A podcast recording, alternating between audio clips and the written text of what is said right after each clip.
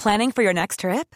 Elevate your travel style with Quince. Quince has all the jet setting essentials you'll want for your next getaway, like European linen, premium luggage options, buttery soft Italian leather bags, and so much more. And is all priced at 50 to 80% less than similar brands. Plus, Quince only works with factories that use safe and ethical manufacturing practices. Pack your bags with high-quality essentials you'll be wearing for vacations to come with Quince. Go to quince.com slash pack for free shipping and 365-day returns. Burrow is a furniture company known for timeless design and thoughtful construction and free shipping, and that extends to their outdoor collection.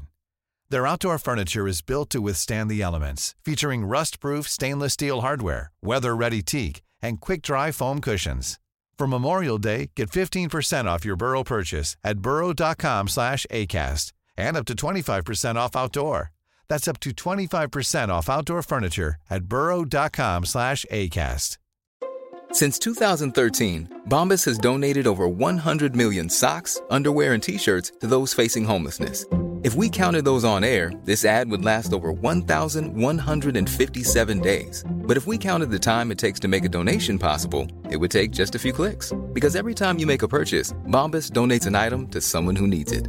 Go to bombas.com slash ACAST and use code ACAST for 20% off your first purchase. That's bombas.com slash ACAST, code ACAST.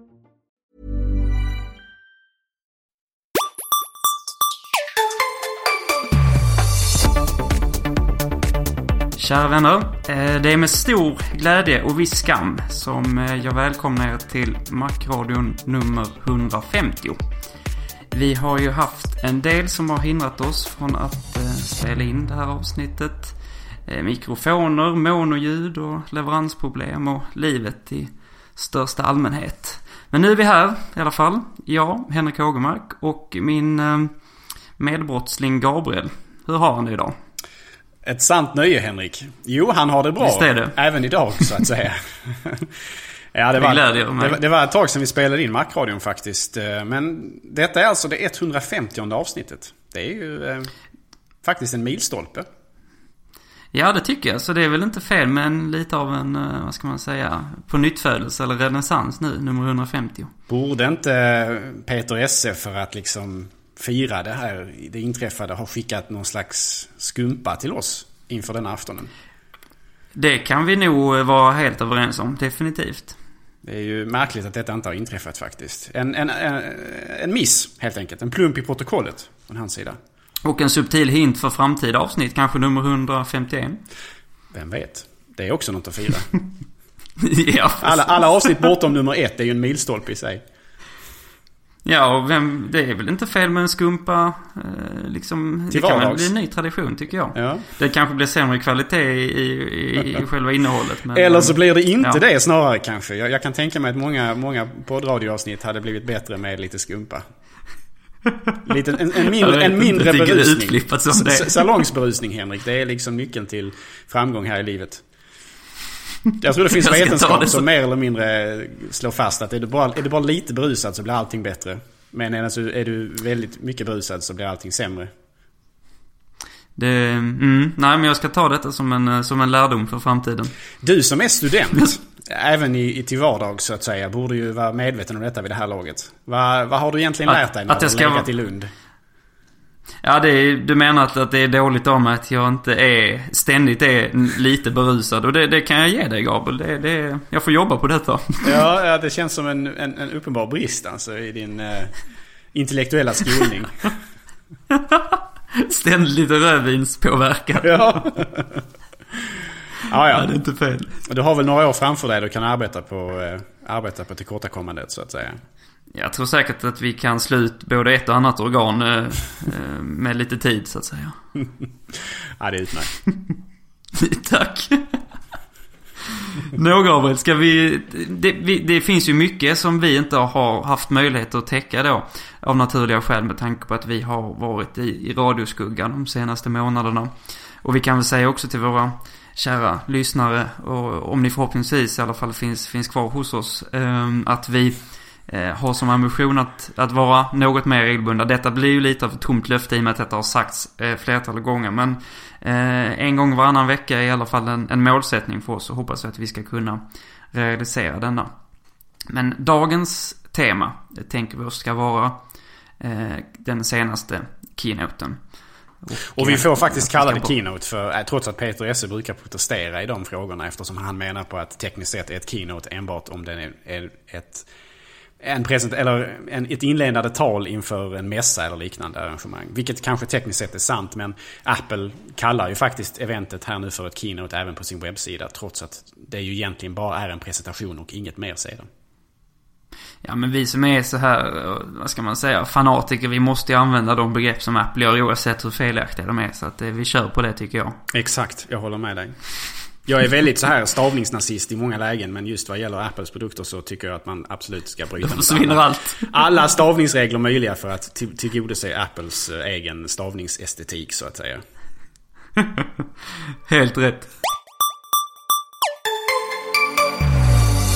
Nej men jag tänkte att vi, vi skulle kunna börja att, att, att eh, beröra lite om den allmänna stämningen och hur vi upplevde keynoten eller presentationen som sådan. Så att säga. Hur, hur känner du här Gabriel? Lite övergripande. Ja, det var ett ganska kort keynote ändå. Givet eh, att många av de andra tidigare har ju varit uppemot två timmar långa så var ju jag tror det här klockade in på en och en halv timme cirka. Eh, ja, det stämmer nog faktiskt. Och, och, och, jag menar under det här keynotet så var det faktiskt en hel del eh, förinspelat material som visades. Kanske till och med, jag har jag inte statistik på detta, men det kändes som det kanske var ännu lite mer än vad man har haft i många andra keynotes.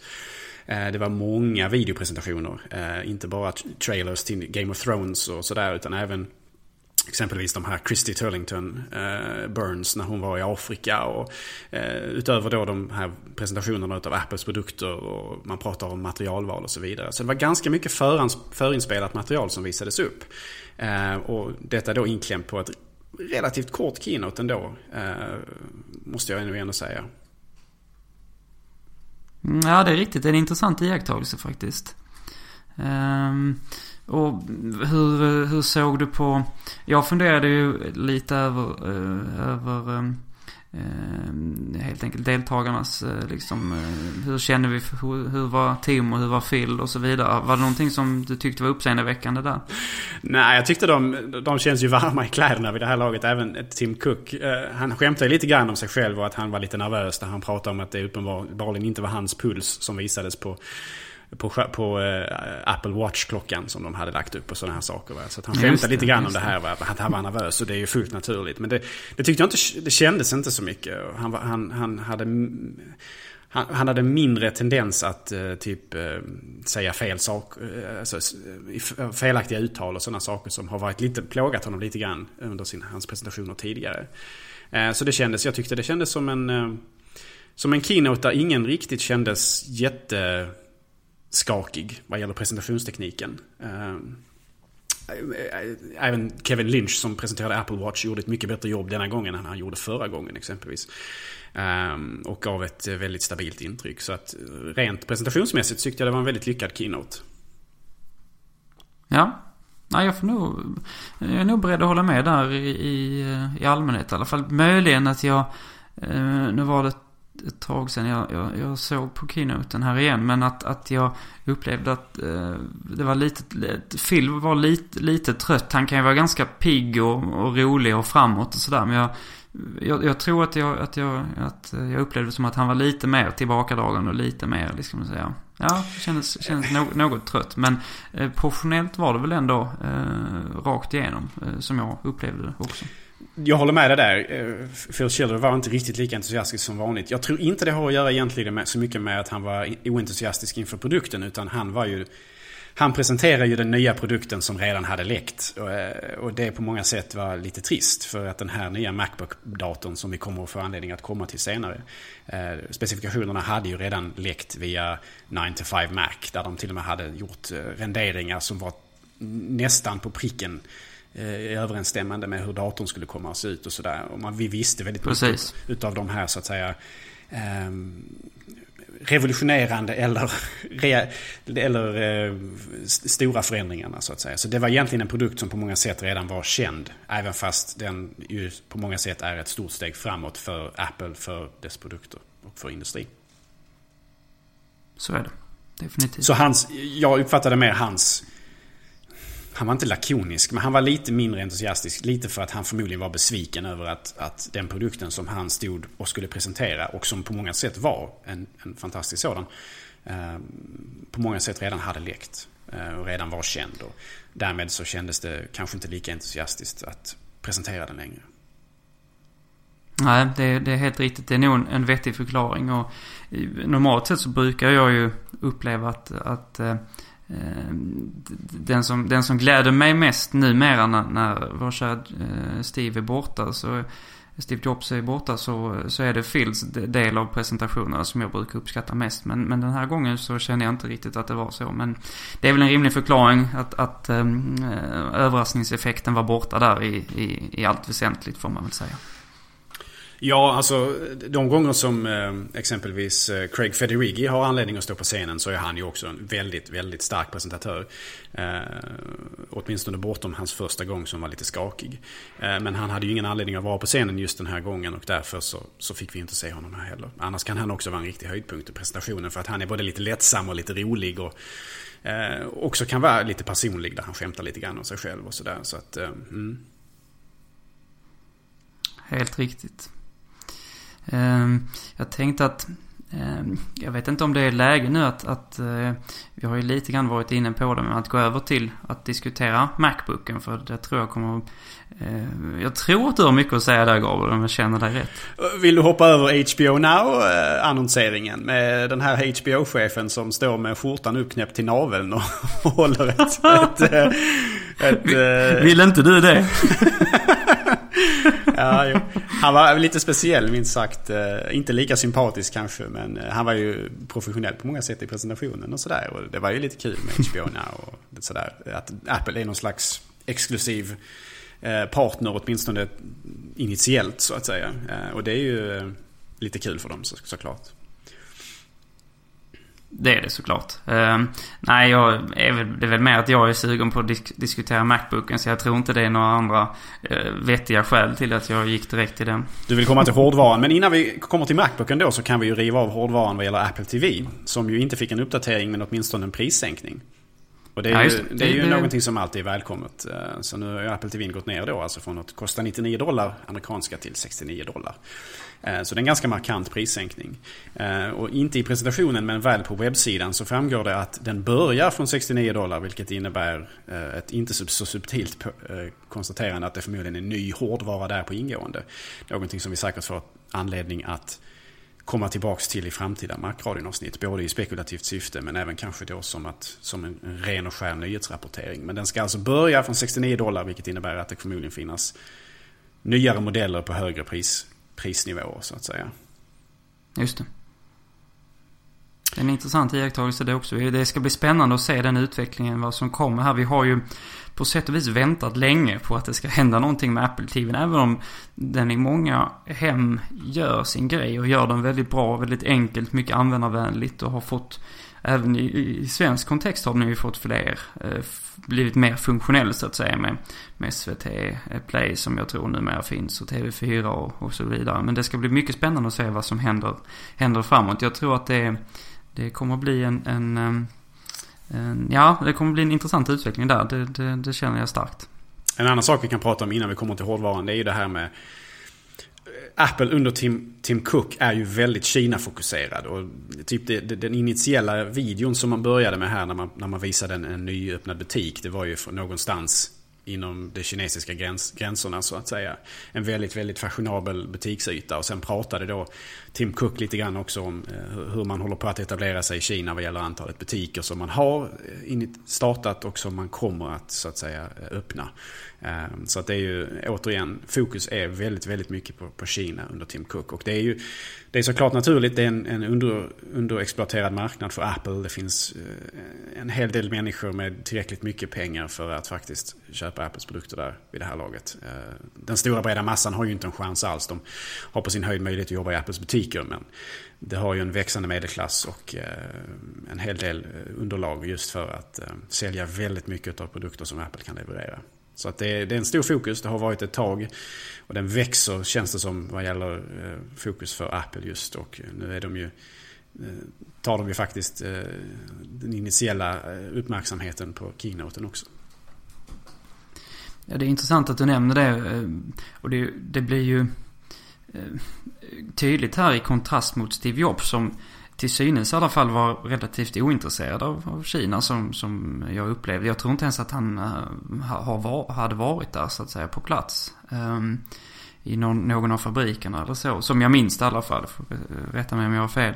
Uh, så att man, där ser man ju ett, ett tydligt skift, uh, tycker jag. Um, och Apple har väl enligt vissa bedömare också varit lite, lite sena med att satsa i Kina och man har ju alltid eh, lanserat produkter först i USA och sen de senaste åren så, så har väl vissa europeiska länder kommit eh, eh fått antingen samma eller i alla fall ett, ett någorlunda tidigt eh, releasedatum för, för nya produkter. Men numera eh, i, i den senaste perioden så, så tycker jag man ser också att det, det är vanligare och vanligare att antingen Kina är med bland de första länderna eh, eller är tillsammans med USA. Eh, liksom ett land där man, där man lanserar produkterna direkt. Och det är ju en naturlig utveckling tycker jag med tanke på att, att eh, det finns så, som du var inne på, väldigt många potentiella eh, Apple-kunder helt enkelt. Mm, det finns stort, stort underlag för försäljning och, och vinst och sådär. Eh, det är lite lustigt att man producerar de här produkterna i Kina och sen så landar själva lanseringen av produkterna i Kina långt mycket senare än övriga världen. Eh, som det kanske historiskt sett har varit lite mer. Eh, jag tror även ja. det, det, det är både det faktumet att Kina är en, en stor marknad och det finns stora potential där. Men sen är det också kanske om man nu prioriterar upp dem lite grann, ett sätt att komma till rätta med den här, den här så kallade scalping-verksamheten. Där, man, där människor köar i, i liksom hur länge som helst utanför Apple-butiker i Amerika för att köpa produkter som sen skeppas rakt till Kina. Eh, och säljs mycket, mycket dyrare på en så att säga svart marknad där och sådär. Så det är också någonting som man kommer till rätta med lite grann om de här produkterna är, ligger mer i linje med Amerika vad gäller produktlanseringar och sådär. Och det är säkert en, en önskvärd förändring från Apples sida. så att säga. Men Kina är en jättestor marknad. Eh, och därmed så kräver det också att man har en väldigt stor initiell produktion som inte drabbas av förseningar för att man ska kunna täcka in Amerika, Kina, kanske st stora delar av eh, Europa och så vidare. Så att, eh, mm. Det gör ju på många sätt Tims jobb, Tim Cooks jobb svårare. Men samtidigt så är det, det är nog önskvärt för dem att man kommer till Kina tidigare så att säga. Det tror jag verkligen också. Ja, eh, vi kanske kan prata lite grann om, innan vi kommer till Macbook, jag tror tidigare i själva Eh, I själva keynoten så, så hade ju Jeff Williams eh, en, en, eh, en, möjlighet att presentera Research Kit i samband med att de pratade lite om iPhone och, och sådana här saker. och Research Kit är alltså Apples ambition att införliva iOS-ekosystemet framförallt. iPhone-produkterna, kanske iPod Touch och ehm, Apple Watch vad det lider. Eh, in i hela den här hälsosfären som har liksom växt under de, de, senaste åren vad gäller att man håller koll på allt från puls till liksom hur många steg man tar om dagen och så vidare. Och ResearchKit är ju då ett sätt, en ambition så att säga, att, att öppna den här världen för eh, forskning vad gäller diverse olika sjukdomar eh, och problem som människor dras med. Och jag tror att den här presentationen var egentligen på många sätt eh, en av de viktigaste aspekterna med den här keynoten. Eh, även fast den kanske för oss liksom hårdvaruentusiaster och sådär kanske känns lite som lite torr och lite tråkig. Så tror jag att rent om man ser det ur ett holistiskt perspektiv, alltså om man tar världen i åtanke och liksom hur, hur mycket vi kan förflytta gränserna och göra världen bättre så är det här en väldigt, väldigt stor stor nyhet. Eh, och att man har gjort den eh, med öppen källkod. Alltså, det är också väldigt, väldigt eh, det är väldigt viktigt och väldigt, väldigt bra. Och det är ju någonting som fick väldigt positiva reaktioner ur publiken på den här presentationen. Det var ju många som nästan ylade och applåderade när de, när de presenterade framförallt då att den skulle bli open source. Vilket ju innebär att den kommer att kunna portas till Android och liknande plattformar i framtiden. Nej, det är helt riktigt Gabriel. Det är ju... Eh, det, det var lite, ja, får säga lite ovationer då när, när detta eh, framkom att den skulle vara open source. Så jag, det, jag tycker det är helt rätt att göra så och mm, uppvarningen som de också eh, redogjorde för i keynoten i någon, i någon mån det var ju att Det är inte helt lätt att samla in den här värdefulla datan, eller har inte varit lätt. Och eh, med tanke på eh, hur många som har en, en iPhone och i framtiden då också en, en, en, annan smartphone idag så är det ju en fantastisk möjlighet att samla in värdefull data. Så att det är ju för, för ehm, här har vi verkligen, det, det kanske Apple vill säga i många sammanhang att man, man, man jobbar för att eh, göra världen bättre. Men här har vi ju ett, ett, ett konkret, ett konkret, eh, en konkret teknik som jag tror verkligen har, har den potentialen. Ja, och eh, även fast eh, den är ju open source, vilket innebär att den kommer förmodligen att landa på andra plattformar, så har ju Apple en, en initiell, vad ska man säga, ett försprång här som ju också är väldigt viktigt för att detta kommer ju innebära att läkare och liknande kanske börjar rekommendera Apple-produkter till patienter som lider av saker. Eh, som kan då gynna både deras studie av den enskilda patienten men också naturligtvis deras studie av kanske åkomman eller sjukdomen som sådant. Och komma på svar bättre tidigare och sådär. Så att det är det, man kan även se det ur ett perspektiv att det är bra för Apple eh, försäljningsmässigt. Men framförallt så tycker jag att man ska se det ur det perspektivet att det är bra för världen. Att vi, att vi har en möjlighet att knyta samman teknik och forskning på det här sättet. Och möjliggöra förhoppningsvis större framsteg fortare vad gäller diverse åkommor. Så att det, det var, tyckte jag var väldigt, väldigt positivt. Eh, och en av de absolut viktigaste nyheterna egentligen på den här eh, presentationen. Otvivelaktigt är det så. Men eh, och det, det är just framförallt då i ljuset av hur, hur, hur krångligt eh, detta är och har varit då eh, tidigare att samla in den här typen av material. Och det är typiskt Apple på något sätt att även om det är i det här området eh, som, som, som kretsar kring, kring forskningen och, och hälsa specifikt så eh, är det ju vanligt att Apple identifierar eh, normalt sett då Eh, produkter som inte fungerar som man ska. Eller man, man vill hitta ett problem att lösa när man, när man lanserar en ny produkt. Att, och jag, jag tycker att den här tekniken är ett, ett tydligt, det, det andas tydligt Apple men å andra sidan så är den då kopplad till, till forskningen som man kanske normalt sett inte för, förknippar Apple med på det, på det sättet. Men det, det, jag tycker det faktiskt är, det, det är en fantastiskt intressant utveckling. Jag tror att det, det, det kan bli stort. Mm, ja, det tror jag verkligen. Jag hoppas ju verkligen det. Så att, eh, mm, tummen upp där verkligen. Definitivt. Ska vi... Eh, det, får vi prata om Macbooken nu, Gabriel, eller? Ja, om du, om Ska du, vi vänta ytterligare? Om, om, du måste. Oh.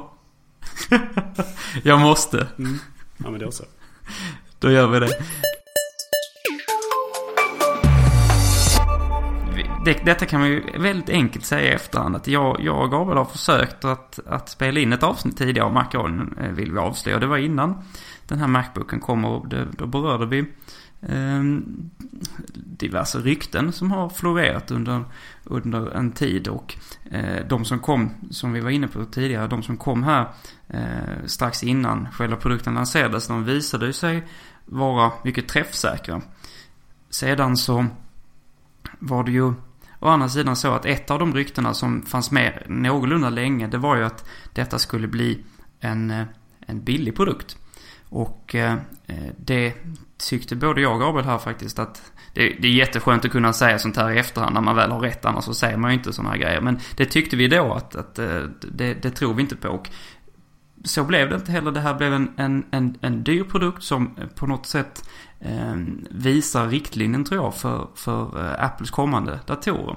Jag tycker att lanseringen av den här Macbooken påminner mycket om lanseringen av Macbook Air för ett antal år sedan som också på något sätt visade vägen för de, de, de, de datorer som, som komma skall på något vis. Så där var det ju också eh, annan teknik. Man rationaliserade bort väldigt mycket eh, portar och annat precis som man gör denna gången.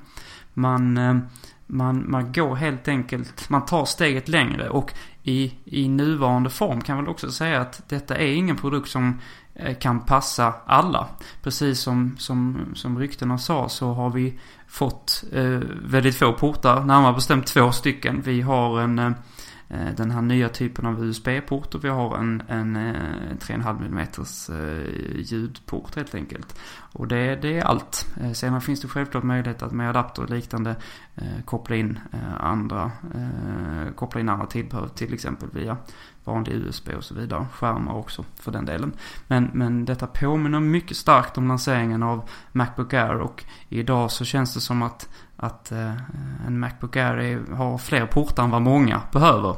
När den för ett tag sedan, när den kom, hade alldeles för få.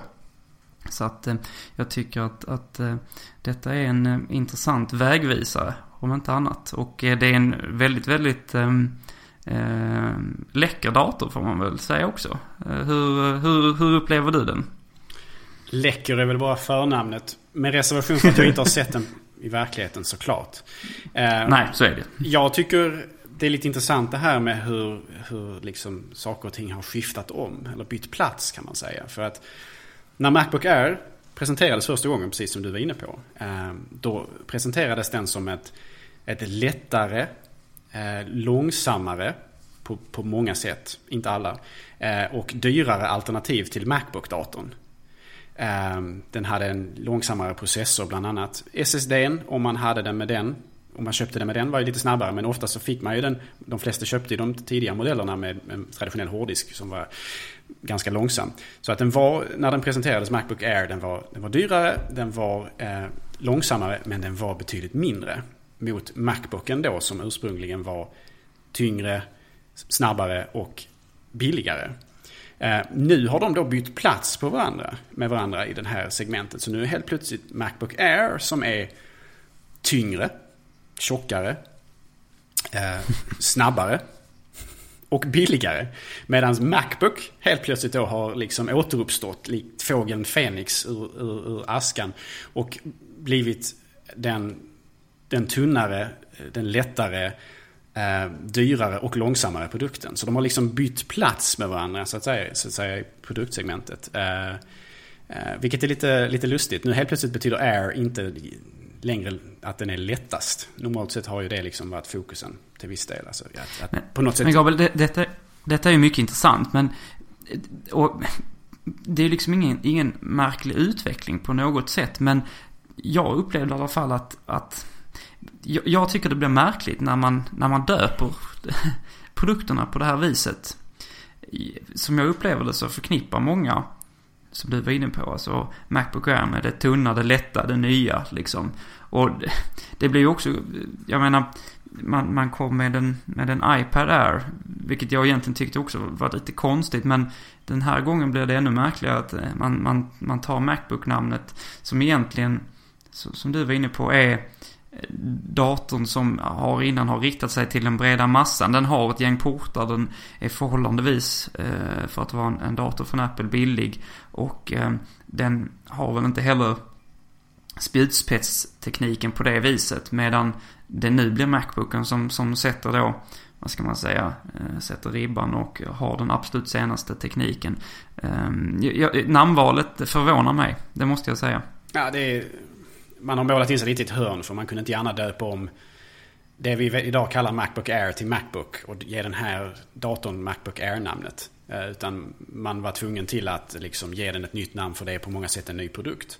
Men det är ju, precis som du är inne på, det är ju lustigt att Macbook Air tidigare var den elitistiska modellen som kostade mer men på vissa sätt erbjöd mer. Medan idag eh, är det tvärtom att nu är det igen Macbook som nu är den lite dyrare eh, men på, på många kännbara sätt också lite bättre produkter.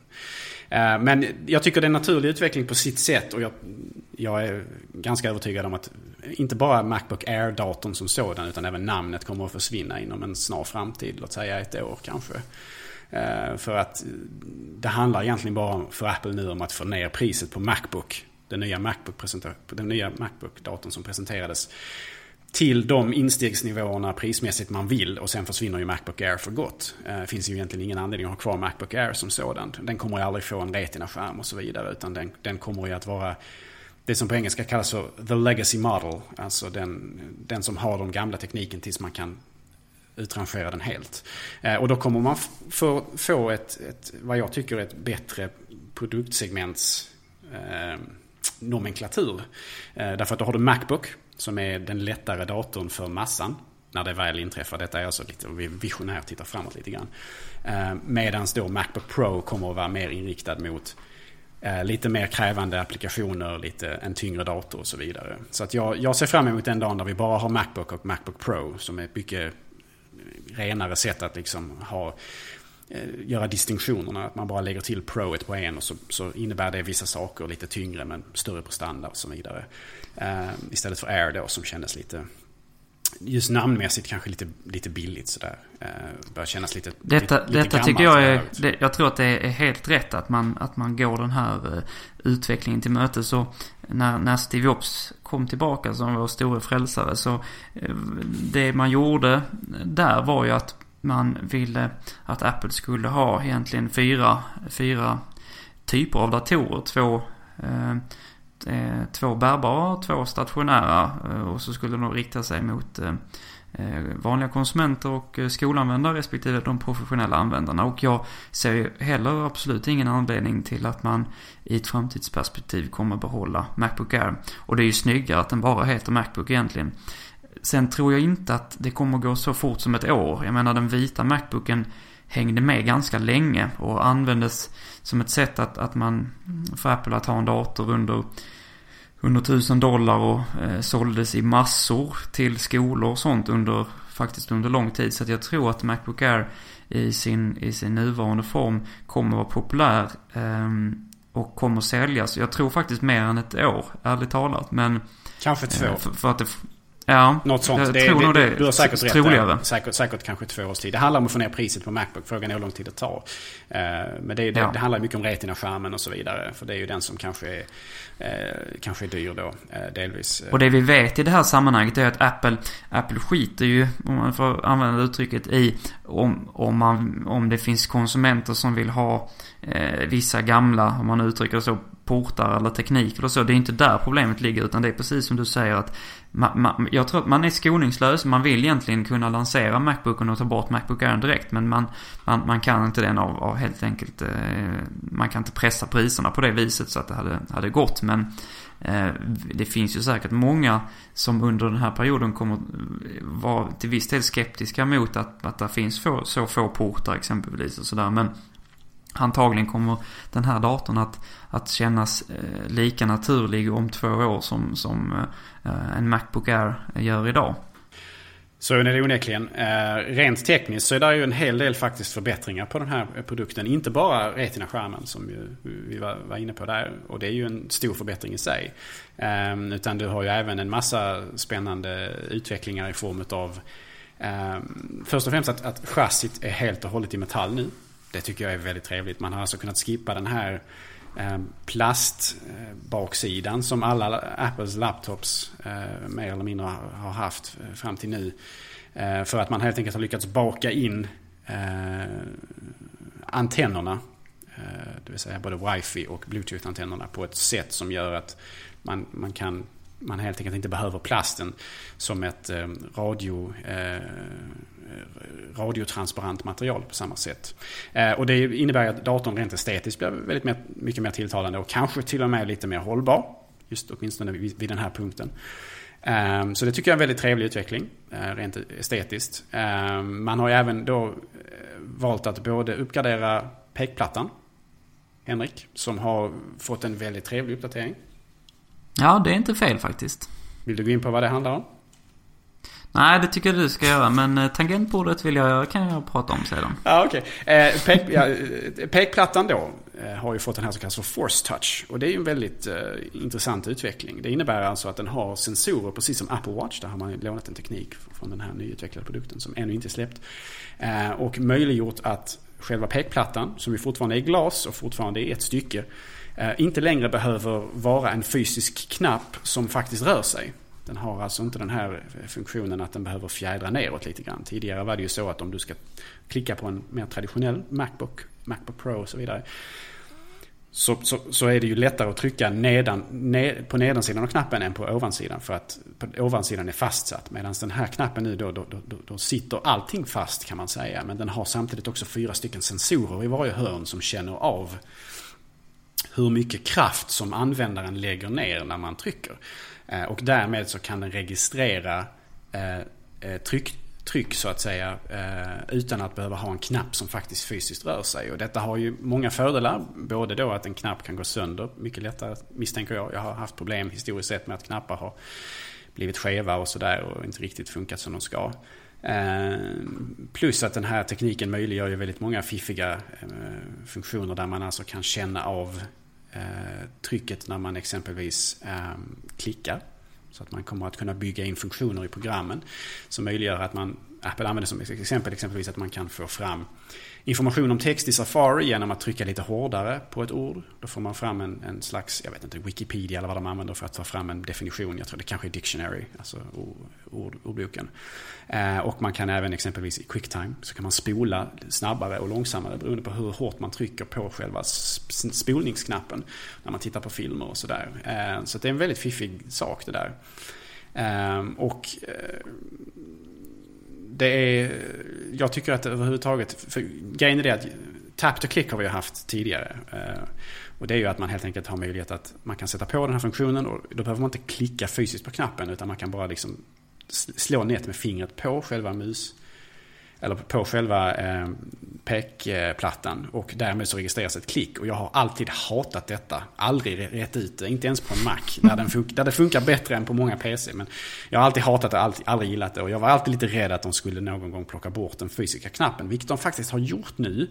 Men på ett bra sätt. Så att nu har man både då den här force touch som möjliggör att man känner av hur mycket hårt man trycker utan att man har en fysisk knapp. Eh, samtidigt som den då också har inbyggt så kallad ehm, eh, jag tror Apple kallar det för taptic feedback. Eh, alltså att man har någon slags vibra vibration inbyggt i knappen som innebär att när man trycker och klickar så, så kan den här musplattan eller pekplattan trots att den inte rör sig egentligen ge känslan i fingret av att man faktiskt har tryckt på en knapp. Så man får en slags fysisk respons på att man faktiskt har tryckt. Och det tycker, det. Jag, det tycker jag är en väldigt, väldigt spännande teknik och en bra eh, förbättring. Med tanke på att alla som har provat det, vad jag har läst, har varit väldigt imponerade av hur hur rätt det faktiskt känns. Jag har till och med sett folk som har recenserat den här datorn på, på YouTube och liknande som har, som har pratat om pekplattan. Men som aldrig någonsin, som, som inte hade förstått att den faktiskt inte rör sig. Utan som, som fortfarande trodde att plattan rörde sig. För att när de tryckte så upplevde de, det, de, de det som att den rörde sig. Men det är alltså den här eh, haptiska feedbacken eller det som Apple kallar för taptic feedback. Alltså att, att den har en möjlighet att skicka vibrationer.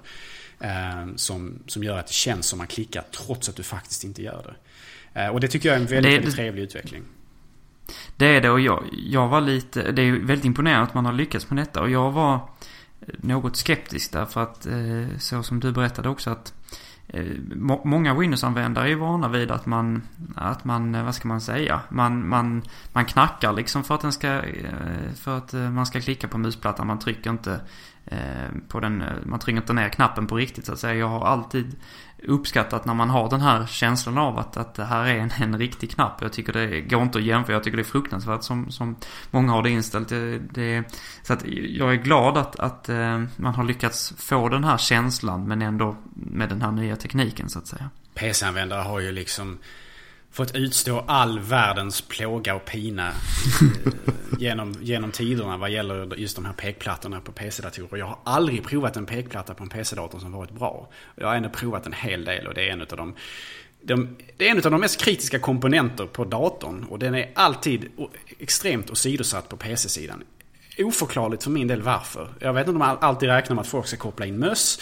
Eller om man, eftersom inte man kontrollerar mjukvaran på samma sätt, inte har orkat skriva drivrutiner. Eller vad det är man, vad som är fel. Men det har alltid varit extremt dåliga pekplattor på alla andra plattformar. Eller på PC-plattformen, diverse olika tillverkare. Sett i relation till Macen. Vi har alltid varit väldigt bortskämda med extremt bra eh, pekplattor. Även på den tiden när vi hade pekplattor som liksom hade diskreta knappar. Eh, där inte pekplattan i sig var en knapp utan man hade diskreta knappar nedanför. Eller diskret knapp, singularis, förlåt. Eh, på macken. Eh, så att vi har alltid varit extremt bortskämda med det. För att vi förväntar oss bättre Mac-användare. Apple-entusiaster. Med, medans på PC-sidan har det alltid varit fullständigt vidrig hårdvara vad gäller just det. Och jättedålig funktionalitet. Men folk har tagit för givet att så är det väl för att man är, inte, man, är inte, man är inte medveten om att det finns ett alternativ som är så, så mycket bättre. Jag tror att det är en sån, det är en, det är en sån komponent som påverkar så mycket av upplevelsen av datorn fast på ett subtilt sätt som gör att man kanske inte alltid tänker på det men det är någon slags ständig irritation som ligger i bakgrunden. Att behöva arbeta runt hårdvaran istället för att liksom ha den arbetandes med sig. Det är en väldigt viktig, alltså det är en av de absolut viktigaste eh, komponenterna tycker jag. Och jag vet inte om du också upplevt det så, men i, i våra jobb Gabriel, att, att det är många eh, PS-användare som är mycket skeptiska till det här med att man inte behöver köpa man, man, behöver inte köpa en mus till, till sin bärbara dator exempelvis därför att musplattan, eller trackpaden är alldeles utmärkt. Men um, det är inte konstigt att man är skeptisk som PC-användare till att bara köra med den inbyggda musplattan med tanke på vilken, um, vilket lidande man med all sannolikhet har fått utstå.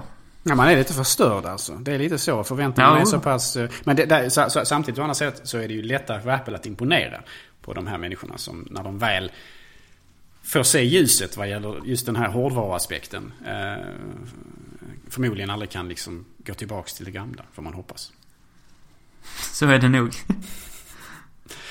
uh, ja, det, jag tänkte... det, det, och en annan viktig aspekt med hårdvaran på en laptop och alla datorer egentligen, Henrik. Som tangentbordet. Är tangentbordet, exakt. och det, där, vill, där, där vill man ju eh, poängtera där också att det är ju typiskt. Alltså Apple har ju alltid varit väldigt skickliga på att, att, eh, att göra laptop-tangentbord. De, många tillverkare lägger ju inte särskilt mycket energi på detta och de känns eh, tangenterna känns plastiga eller har fel storlek eller... Eh, och, det, och det är någonting som jag menar, det är inte många, många heller komponenter som man använder så frekvent som tangentbordet använder man hela tiden såklart. Eller så är det för många knappar. Ja, Många det är också har egna funktionsknappar och de har smäller in den här eh, liksom, numeriska delen på laptops och så vidare som gör att eh, Apropå detta Gabriel. Nu måste, detta måste jag få ut sitter, sitter Den här knappen. Off-center. När man, det finns ju mest på, på de här, eh, vad heter det, eh, stora tangentborden som man har till en stationär dator. Men att det finns en knapp för att aktivera den här numeriska delen. Mm -hmm. Vad är grejen med det? Ja, ja. För, för det är ett av de, mitt livs största mysterier. Att ja. många Windows-tillverkare, eller förlåt, PS-tillverkare som kör Windows. Att, de, att man har en knapp för att aktivera en, en hel knappsats som finns där. Är det, det inte för vansinnigt. att man ska kunna eh, använda den som eh,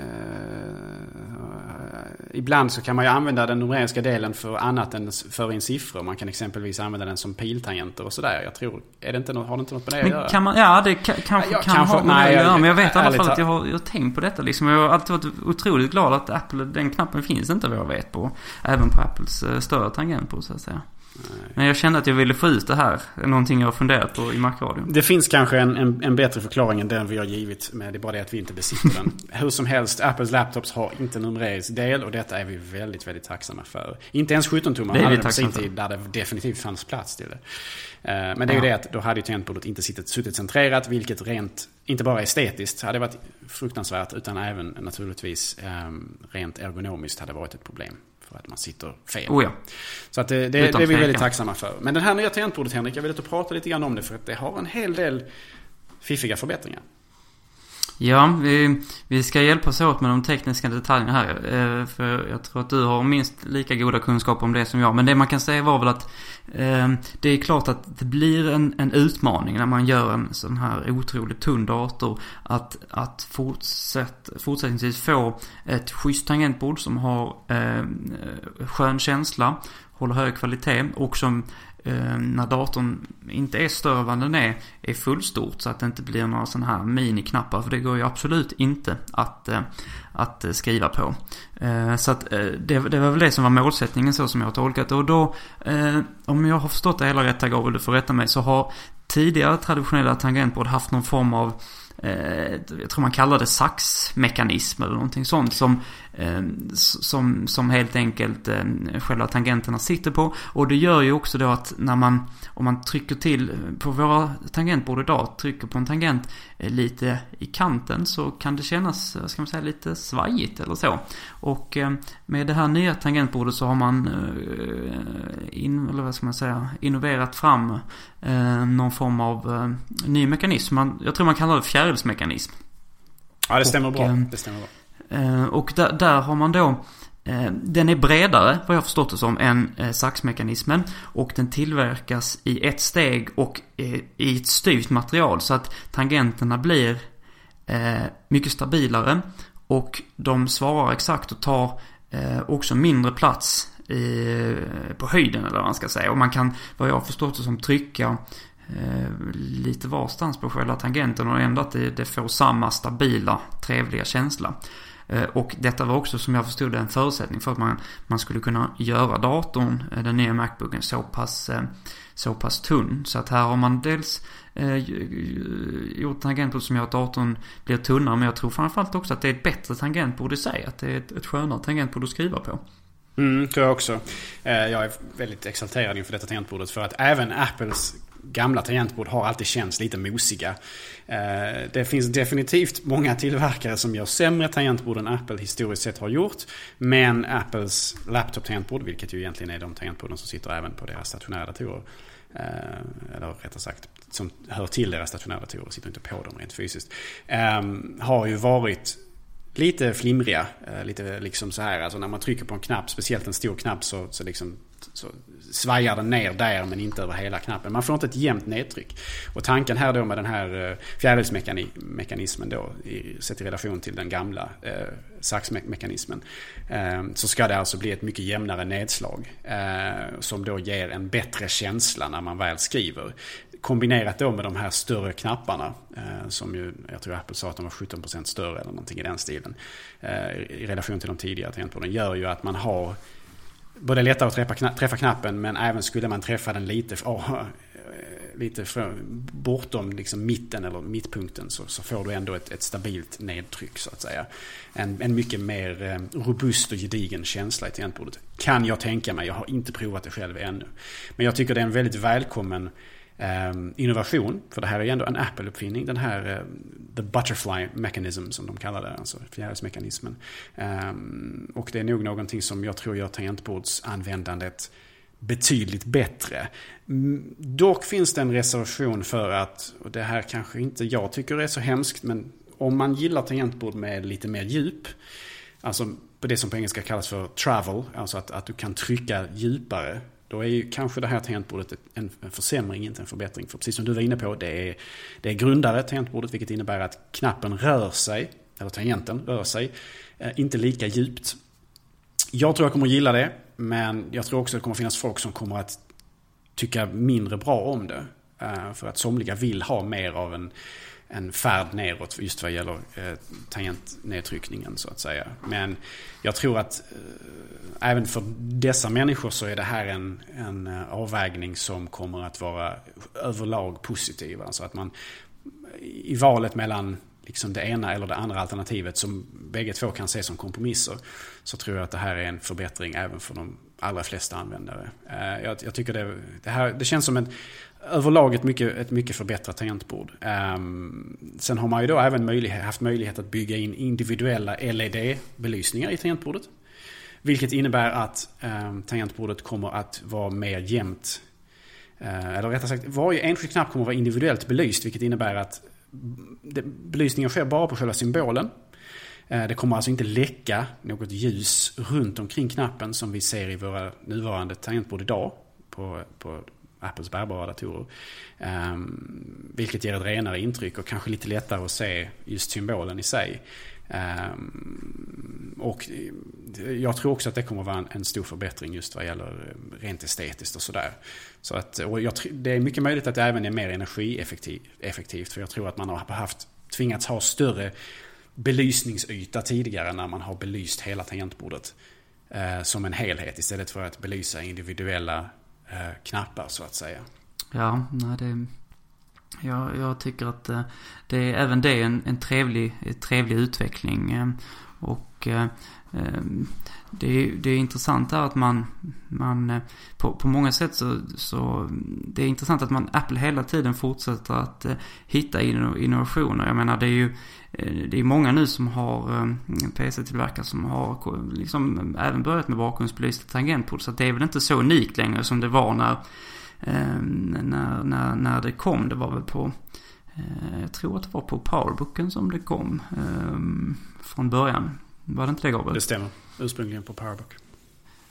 G4 var hela vägen tillbaka den i, i aluminium. Men eh, nu har man då hittat ett sätt att förfina den här tekniken ytterligare.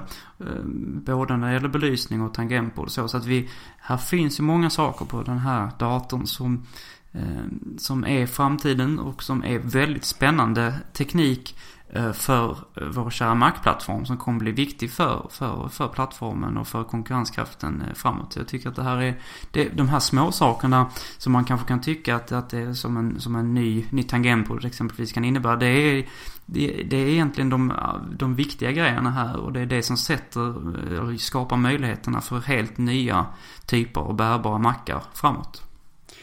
Det här är återigen en så här subtil förbättring som kanske enskilt kanske inte väger jättetungt hos de flesta konsumenter. Men jag tror helheten, speciellt om man medveten görs om det, kommer att ha stor betydelse.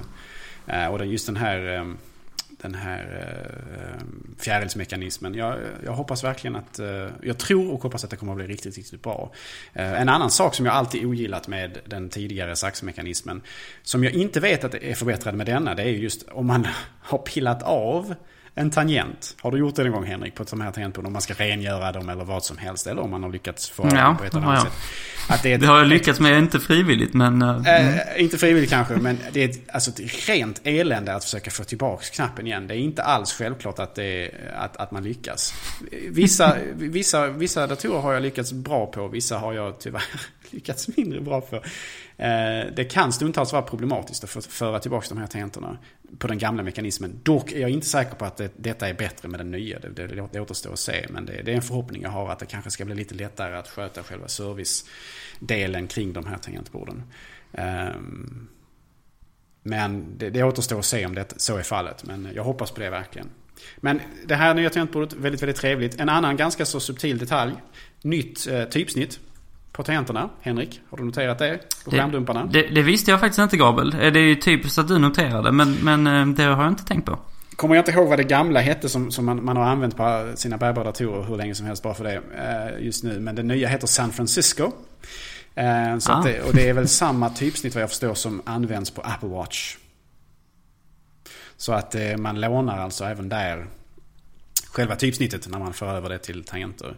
Det är väl egentligen en eh, fråga mycket om estetik. Men också kanske en fråga om att man vill ha en lite mer koherent eller liksom att man vill, vill den, eh, profileringen ska bli mer enhetlig så att säga. Så att eh, det är ytterligare en förändring som har gjorts. Eh, en ganska så eh, subtil men ändå kanske trevlig sådan. Jag, tror, jag tycker att det ser ganska bra ut den här Hey, folks, I'm Mark Marin from the WTF Podcast, and this episode is brought to you by Kleenex Ultra Soft Tissues your ally to help tackle your allergy symptoms this season. I love the change of seasons, but nobody loves pollen and all those other things floating in the air that make you sneeze during this nice weather. Kleenex Ultra Soft tissues are hypoallergenic and allergist approved. So fight back against watery eyes and runny noses without worrying about irritating your skin. For this allergy season, grab Kleenex and face allergies head on.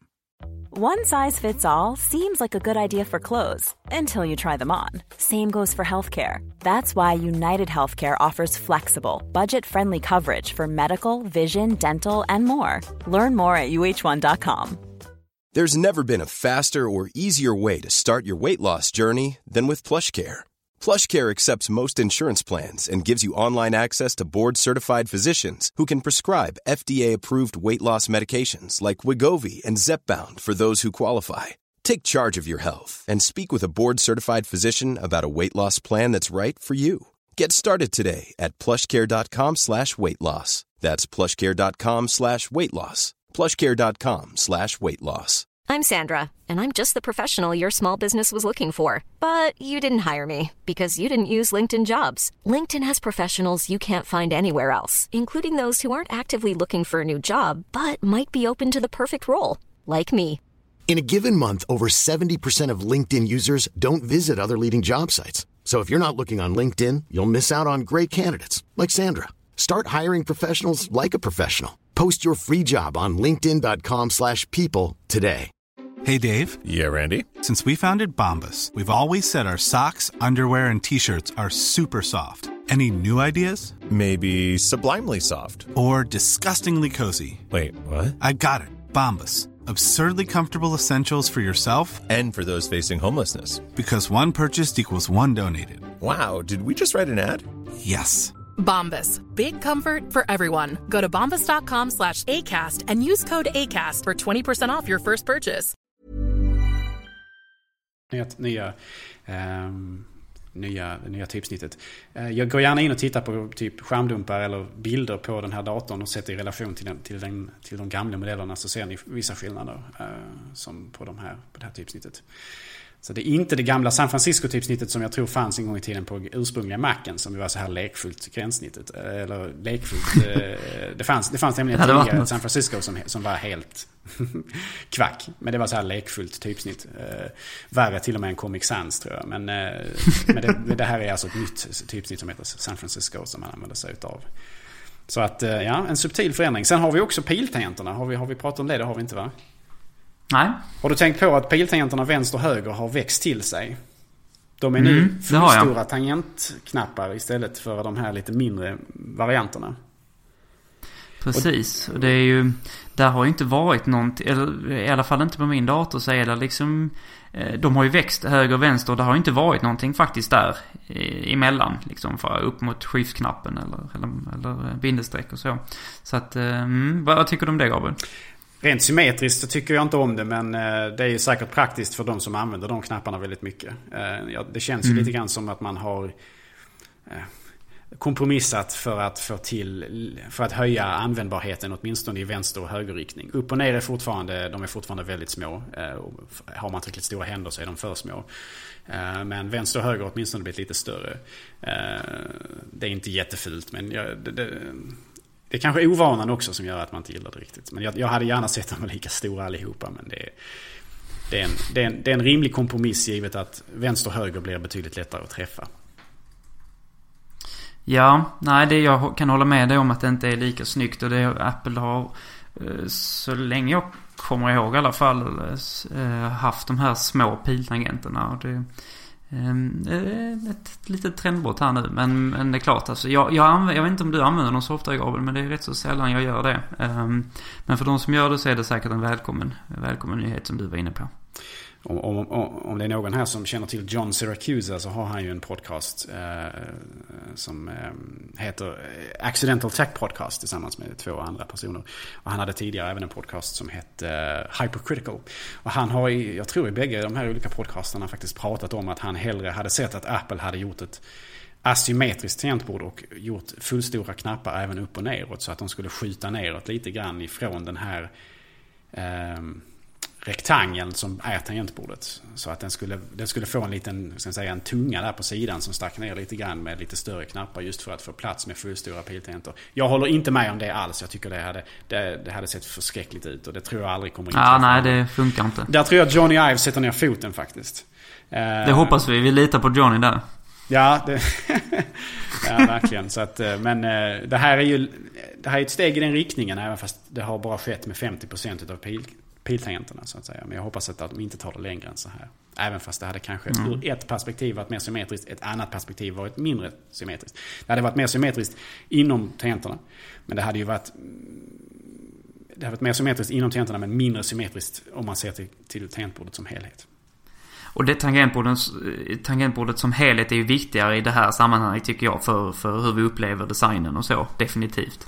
Jag har alltid stört mig på den svenska tangentbordslayouten eh, som betydligt mindre estetiskt tilltalande än den amerikanska. Men man, man, kan ju inte, man kan inte riktigt... Jag vill, jag vill gärna ha Å på mitt tangentbord. Annars hade jag kunnat tänka mig att köpa något annat. något är det intressant? Ja, för om, om shift-tangenterna är, är asymmetriska på det svenska. Det är de inte på den amerikanska. Och eh, de har, eh, de har både Caps Lock och eh, Enter är eh, horisontellt orienterade knappar. Medan på det, på det svenska, eller kanske europeiska layouten ska man väl säga kanske. För jag tror det används även i övriga Europa fast med andra, andra själva bokstäver. Så har du det här eh, enter-knappen som går på höjden och sådär. Så om du tittar vänster och höger på tangentbordet på ett amerikanskt tangentbord så är det mycket mer symmetriskt och vackrare. Rent, alltså bara rent estetiskt, ingenting med funktionsmässigt utan bara rent estetiskt så är det vackrare. Jag hade gärna hur sett... Ser du på att man, hur ser du på att man skriver ut, på det amerikanska skriver man ju ut caps lock eller, eller shift eller så. Medan man på, ja det svenska och europeiska generellt då har symboler för detta. Vad föredrar du där? Jag föredrar, inte, ja. jag föredrar nog det amerikanska också faktiskt. Men, men det är, okay. ja, mm. mm. jag, jag tycker symbolerna på våra ser lite ja, sådär ut. Och det, för jag menar, mm. vi har ju tangenter man skriver ut på också. Jag menar funktion, kontroll, allt och så vidare. Där Absolut. Har du text. Ja. Så att det hade egentligen, ur det perspektivet, hade det, inte, hade det inte gjort mig någonting om man även hade skrivit ut det istället för symboler på de andra. Eh, men mm. det, det, det irriterar mig inte lika mycket som det faktumet att du har ett... ja, du har lite asymmetri i, det, i den europeiska eller svenska tangentbordslayouten som jag eh, gärna hade sluppit. Nu är vi inne på ja, djupa väldigt, detalj här. Det, det väldigt, I sann Macradion-anda skulle jag vilja påstå. Ut, det här är väldigt utlämnande och eh, det ställs många diagnoser hemma i stugorna nu vad gäller vad jag lider av för sjukdomar eller ja, åkommor. Men, ja, med all rätt. Ja, med, med all rätt såklart. Men det, det är väl därför folk loggar in för att lyssna antar jag. Man, ja, man, man, man, man, kan skratta lite komiskt åt och tänka gud vad skönt att jag inte är den personen. vi, eh, vi går vidare nu tycker jag till att vi har varit inne på vad den här datorn har. Och väldigt kort har vi varit inne på vad den inte har. Och det tycker jag är, eh, mycket intressant det också faktiskt. För att man ja, men, har ju... Vi, vi är faktiskt inte klara. Vi, vi kan prata lite mer om vad vi har missat? Ja, det tycker jag. Vi kan titta alltså? på exempelvis de här eh, batteritekniken. Det är återigen i, i höjd med eh, uh, ResearchKit vad jag tycker är viktigast i den här keynoten på många sätt. Apple har ju alltså nu börjat med vad man kallar för ja, direkt översatt till svenska, terrasserade eller konturerade batterier. Så du har batterier som är asymmetriska. Både liksom eh, X och Y-vinkelmässigt. Va? Eh, men även då på Z-planet eh, genom eh, de här terrasserade batterierna. Så att man har möjlighet att fylla ut mer utav innanmätet i datorn med batteri. Trots att den är då, jag menar Macbook, både Macbook och Macbook Air är ju sluttande. Vilket innebär att hade du haft ett mer symmetriskt batteri i den så hade mycket av ytan inte kunnat utnyttjas för att det helt enkelt inte blev plats. Och då har man alltså då utvecklat de här nya batterierna som ger ganska betydande, enligt Apple själva, ganska betydande batterivinster. Samtidigt som man kan utnyttja mer utav, av det väldigt sparsamma utrymmet i den nya Macbook-datorn eh, till batteriplats just. Eh, och det tror jag är en väldigt, väldigt viktig innovation som kommer att få ramifikationer långt utanför Macbook-segmentet. Eh, Apples övriga bärbara iPad, iPhone, iPodarna, eh, även framtida produkter, Apple Watch och så vidare. Det är, jag tror inte den innovationen får gå helt obemärkt förbi för jag tror det är en väldigt stor sådan. Allt flexiblare batterier i allt märkligare former för allt mer trängre utrymmen. Detta är jätteviktigt för att Johnny Ives eh, en millimeters vision vad gäller Apples produkter ska kunna uppnås med, eh, med trovärdighet. Så det, det, är faktiskt en väldigt viktig, det är en väldigt viktig aspekt av hårdvaran som man inte får liksom gå förbi här i marknaden. Det måste vi nämna. Att det, jag tror det är en jättestor grej för Apple i framtiden, den här eh, innovationen. Eh, Apple har ju en egen grupp som arbetar med batterier. Man har ju haft lite andra innovationer tidigare med olika battericeller som man har liksom lagt. Eh, med, eh, ja, vi har pratat om det tidigare i Macradion-avsnitt, men man har haft tidigare innovationer som har gjort mycket för batterikapaciteten. Det här är ytterligare ett steg mot eh, ännu bättre batteriteknik på ännu mindre ytor. En väldigt viktig sådan.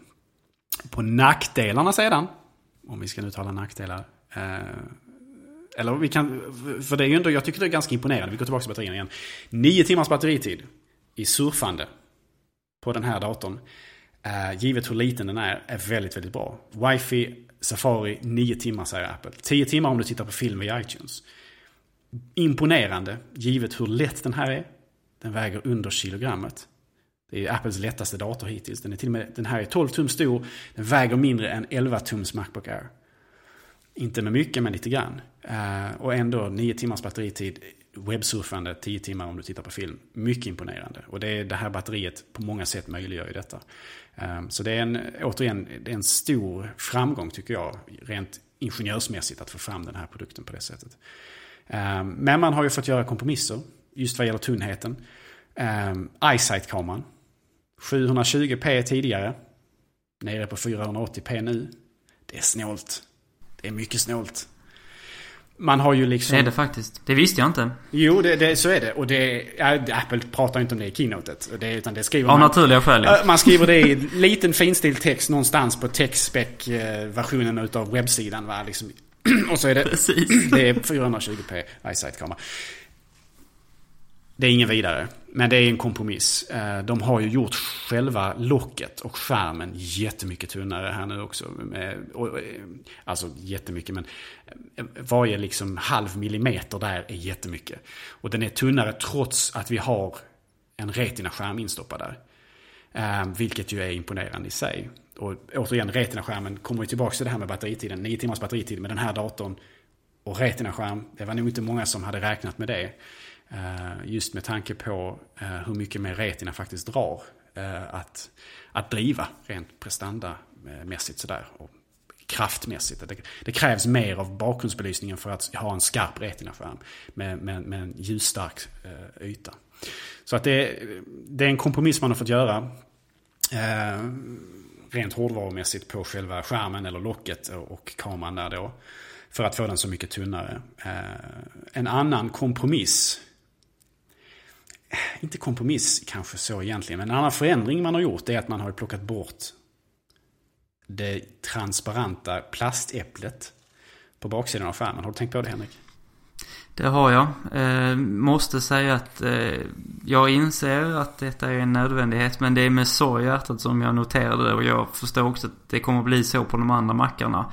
Och det känns tungt, det gör det. Utan någon som helst tvekan. Egentligen så är det egentligen bara att komma i linje med iPad, iPhone och så vidare som också har, eller aldrig egentligen haft de här bakgrundsbelysta bak, baklogotyperna. Vilket ju är mer logiskt därför att ja, du håller dem i handen och så vidare. Den syns inte ändå. Va? Ehm, och jag personligen kommer att sakna det bakgrundsbelysta äpplet lite grann. Därför att det möjliggjorde en hel del ganska så fascinerande dramatiska bilder. Där man exempelvis kunde ta kort på en presentation.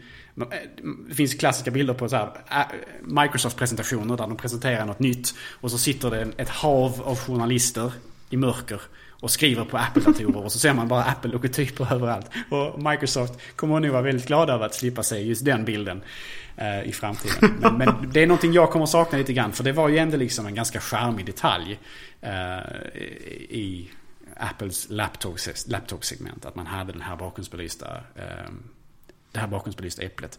Det finns ju fortfarande ett äpple nu. Men det, är ju, det ingår ju så att säga i själva aluminiumytan. Det är bara en putsad, en speciellt putsad, jag tror blankputsad del eller vad man nu ska säga. Precis som på, jag tror iPhone och sådär. Um, så att det är inte riktigt lika det är inte riktigt lika dramatiskt längre, men det är ett mer sub, en mer subtil logotyp och på det sättet kan det kanske vara lite mer estetiskt tilltalande om man gillar minimalism och sådär. Men det innebär ju då att man har kunnat göra den tunnare och framförallt tror jag också det innebär ju att den strukturella rigiditeten i själva locket har förbättrats. För när du ska ändå stoppa in ett så pass, en, en stor öppning i mitten för den här Apple-logotypen eller Apple-logotypen. Då innebär det ju att rigiditeten måste kompromissas så att det blir mindre, eller mer flexibelt, mindre, ska man säga, hållbart. Så att jag tror att det här kommer faktiskt innebära att den, det här, trots att den här kanske är tunnare, eh, den här själva locket, va, så kanske inte man har, att det kanske inte är mer lättskadat för det. Alltså rent om du tänker sig att du kan knäcka det liksom eller böja till det av misstag och sådär. Utan att jag tror att detta innebär att du kommer få ett, kanske inte mer liksom ett hållbarare sådant. För jag, jag tror de har gjort aluminiumet ännu tunnare. Men åtminstone så kommer det nog att kompensera för att det har blivit tunnare aluminium just vad gäller hållbarheten. Så det är återigen en, en, en olycklig kompromiss på sitt sätt. Men samtidigt så jag, jag kan tycka att det ser ganska bra ut den nya logotypen. Med den här liksom annorlunda metallfinishen som man har, som man har där så att säga. Men det är återigen, det är någonting som ja, det... man har tvingats göra för att locket ska vara mindre, skärmen ska få plats på mindre yta. Eyesight-kameran är en, helt, en, en annan aspekt och det är också att den har blivit sämre och sådär. Alltså det är ju på intet sätt eh, fult men eh, det är ju uppenbart ändå att man, man missar ju också en, ett, ett, ett, eh, vad ska man säga, ett väldigt effektivt sätt att signalera varumärket. Alltså vi har ju sett otaliga serier och filmer och så där man har de här lysande äpplena lite varstans liksom. Och det är ju någonting jag kommer, kommer sakna på något sätt. Det, det känns li, lite, jag förstår att det är den rätta utvecklingen men, men det känns också vemodigt. Ja, rent nostalgiskt kommer man sakna det. Men det, äpplet är ju där fortfarande. Det är bara det att det inte är lika uppenbart längre. Uh, men jag, mm. jag, tycker att det, jag, tycker det, jag tycker att det är en rimlig kompromiss givet de många fördelar som det har inneburit rent utvecklingsmässigt så att säga. Just Apple-logotypen på baksidan av, av skärmen eller på, på locket till Apples laptops har ju liksom haft en viss resa som det har gjort. För att eh, det, var ju inte, det var ju inte så länge sedan. nu är jag ju gammal när jag säger så för att det var ju länge sedan för de flesta. Om du tittar på exempelvis Apples eh, tidiga Powerbook-laptops, Powerbook G3 och så vidare. Eh, som vi hade på, släpptes kanske 2000, 2001 sådär. Um, eller kanske till och med 99 någonstans. 99, 2000. Något, sånt, något i den stilen. Då hade, ju, då hade de ju äpplet vänt på andra hållet. Så att när du mm. stängde locket på maskinen så var äpplet rättvänt för dig som användare. Men om du hade maskinen öppen och igång så var det upplysta äpplet upp och nervänt för alla som satt och tittade på din dator bakifrån så att säga. Eller från eh, på datorn bakifrån. Eh, och det var ju en, det var ju en, en förändring man gjorde som ju på något sätt skiftade lite grann, symboliskt mer än något kanske, fokus från dig som användare, att äpplet var rättvänt för dig när locket var stängt, till att mer lägga vikten vid andra som åskådare när de såg dig använda datorn och att logotypen var rättvänd för dem. Så det är en intressant eh, fokus, fokusförändring som man gjorde där.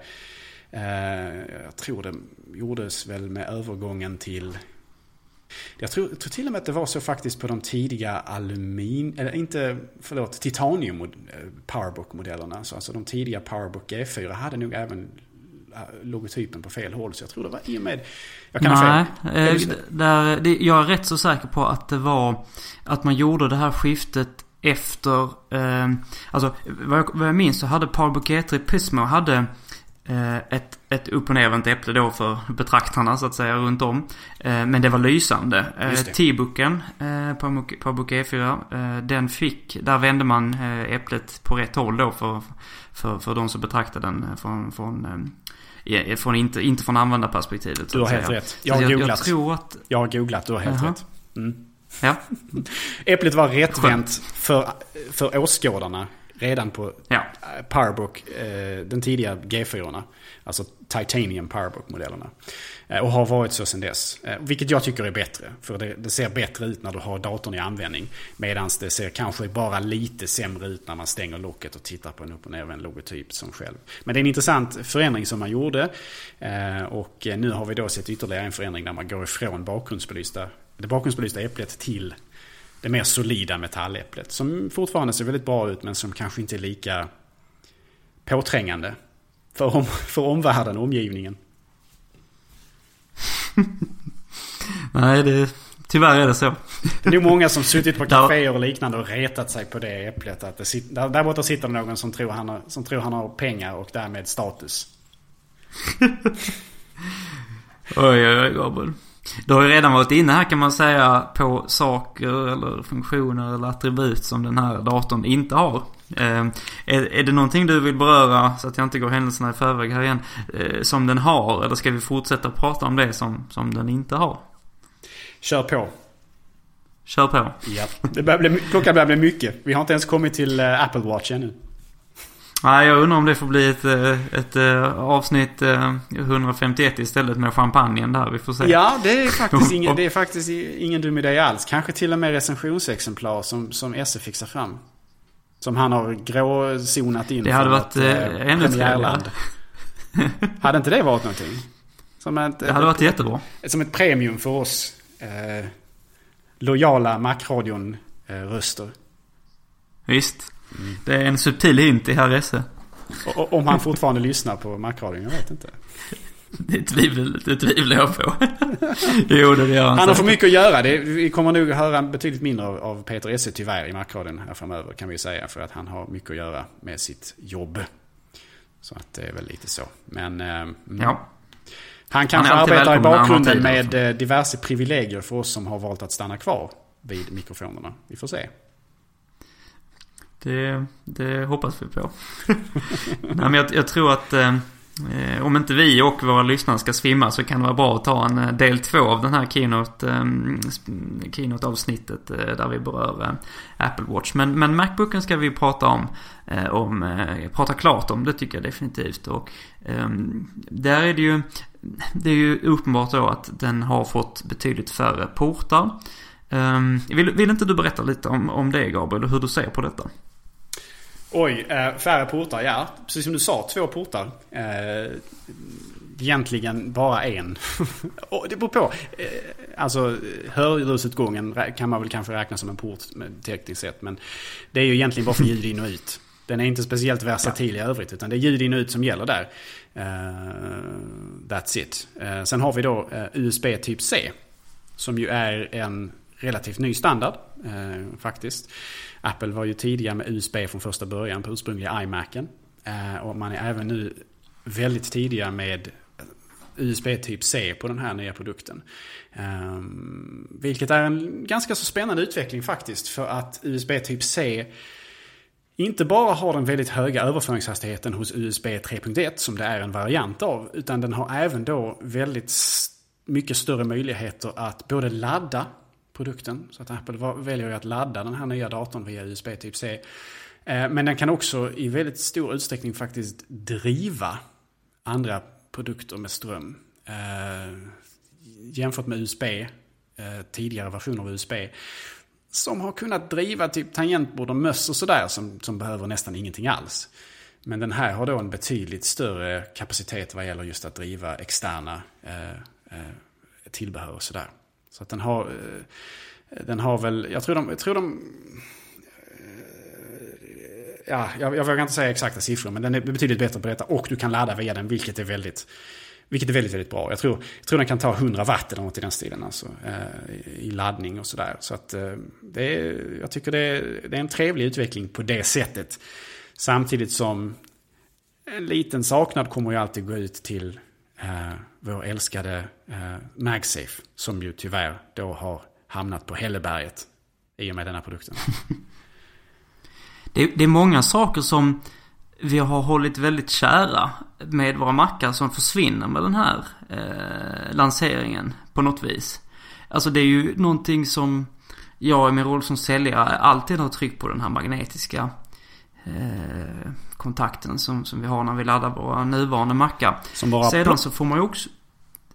ja. Som bara plopp. Det är liksom, det, det, det är klockrent. Det är ja. otroligt. Det är otroligt. Ja. Det är så enkelt och eh, genialiskt. Det är fantastiskt på alla sätt tycker jag.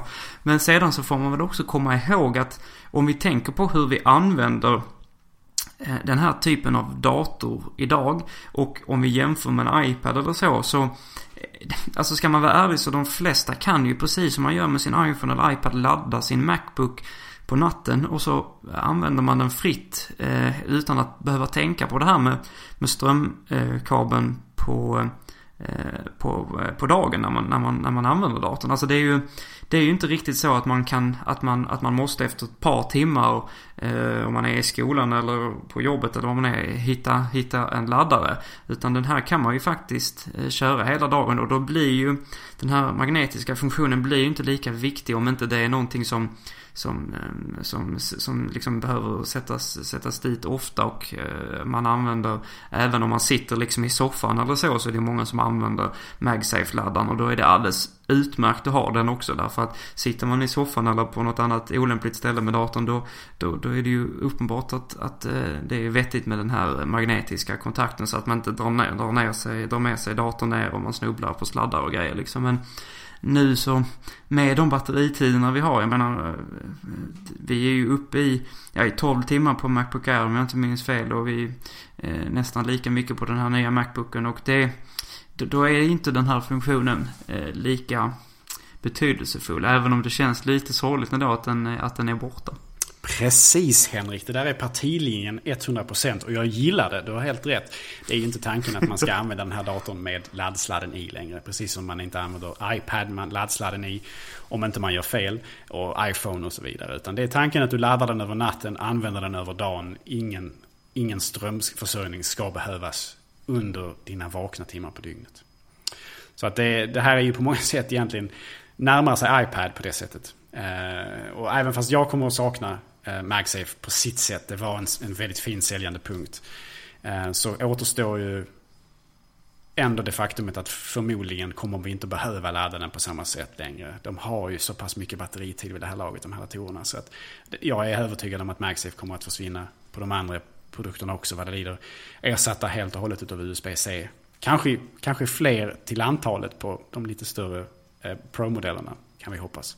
Men eh, de kommer definitivt att vara förmodligen den enda porten vi ser här inom en inte alltför avlägsen framtid. Kanske inte nästa generation, jag vet inte, men Thunderbolt, USB, den vanligaste kontakten, SD-kortläsaren. Ja, de är på väg bort alltså. SD-kortläsaren kommer jag inte sakna för fem öre. Jag förstår inte varför vi har kvar dem ännu på iMacen, ännu mindre. Med tanke på den, den fruktansvärda placeringen av den. Om inget annat. Plus att, plus att den är fin. ja, det, det, är, det är definitivt inte snyggt. Men det jag tänker på här när vi, när vi berör det här med, med, med portarna. Det är ju... Um, alltså... Är det inte så att de här adapterna som Apple säljer vid sidan av, av Macbooken där man kan eh, då få möjlighet att koppla in eh, vanliga USB-tillbehör, eh, andra skärmar och liknande. Då har vi inte möjlighet att koppla in Thunderbolt-tillbehör. Om jag har förstått det hela rätt Gabriel. Nej, så, så, så uppfattar jag det också. Ja. Så att Apple håller väl på Och det, det är ju någonting som är intressant här därför att jag menar då, då är det ju ingen, ingen skärm i alla fall som Apple säljer numera vad jag vet. Jag vet inte om man kanske fortfarande säljer minidisplay-portskärmen vid sidan av Thunderbolt-skärmen. Det är möjligt men, men eh, eh, det är ju inte möjligt att, att, eh, att koppla in en Thunderbolt-skärm eh, hur som helst. Och kommer, då är det också frågan, Apple har ju satsat på Thunderbolt 2 också. Man, i, i, ja, man har väl det i alla andra produkterna nu tror jag. Eh, och då, det känns ju som att detta är på väg bort. Ja, de är för stora. Kanske inte ja. nästa generation men mycket snart så kommer Apple att vilja plocka bort de, de, dessa, dessa pluggar helt. Eh, jag tror... Det har ju aldrig blivit en riktig succé den här porten får man väl säga.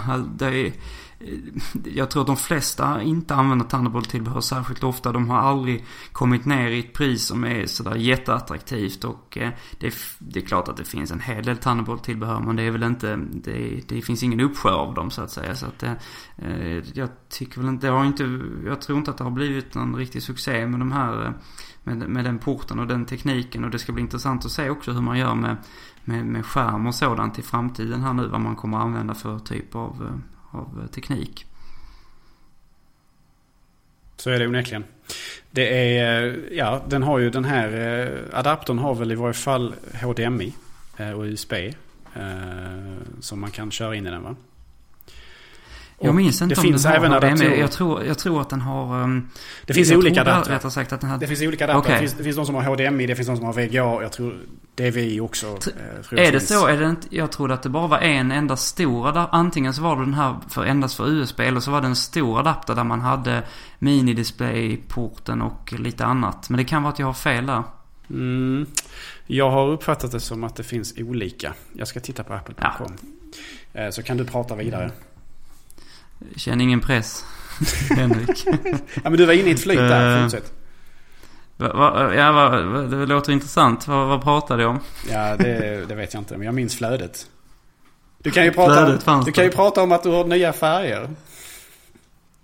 Du kan få ja, den i guld nu kan... Henrik. Det vet jag att du alltid har väntat, hoppats på. Ja, man ska inte svära i radio. Men det är väl inte...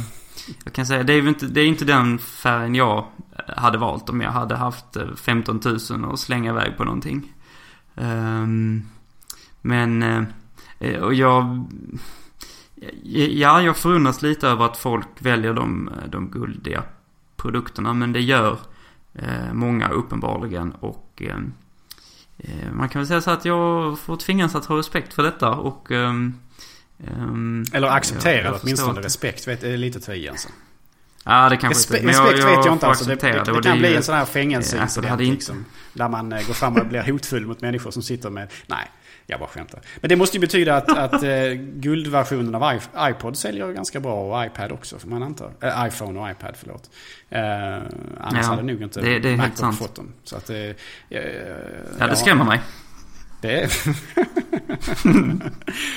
Men åtminstone vi fick rymdgrå också. Och det är ju välkommet för den kan jag mycket väl jag tänka mig i en framtid. Eh, kanske i pro-segmentet snarare då men eh, återigen. Det tycker jag verkar vara en väldigt trevlig eh, färg att välja så att säga. Den ser ju bra ut på iPhone och iPad.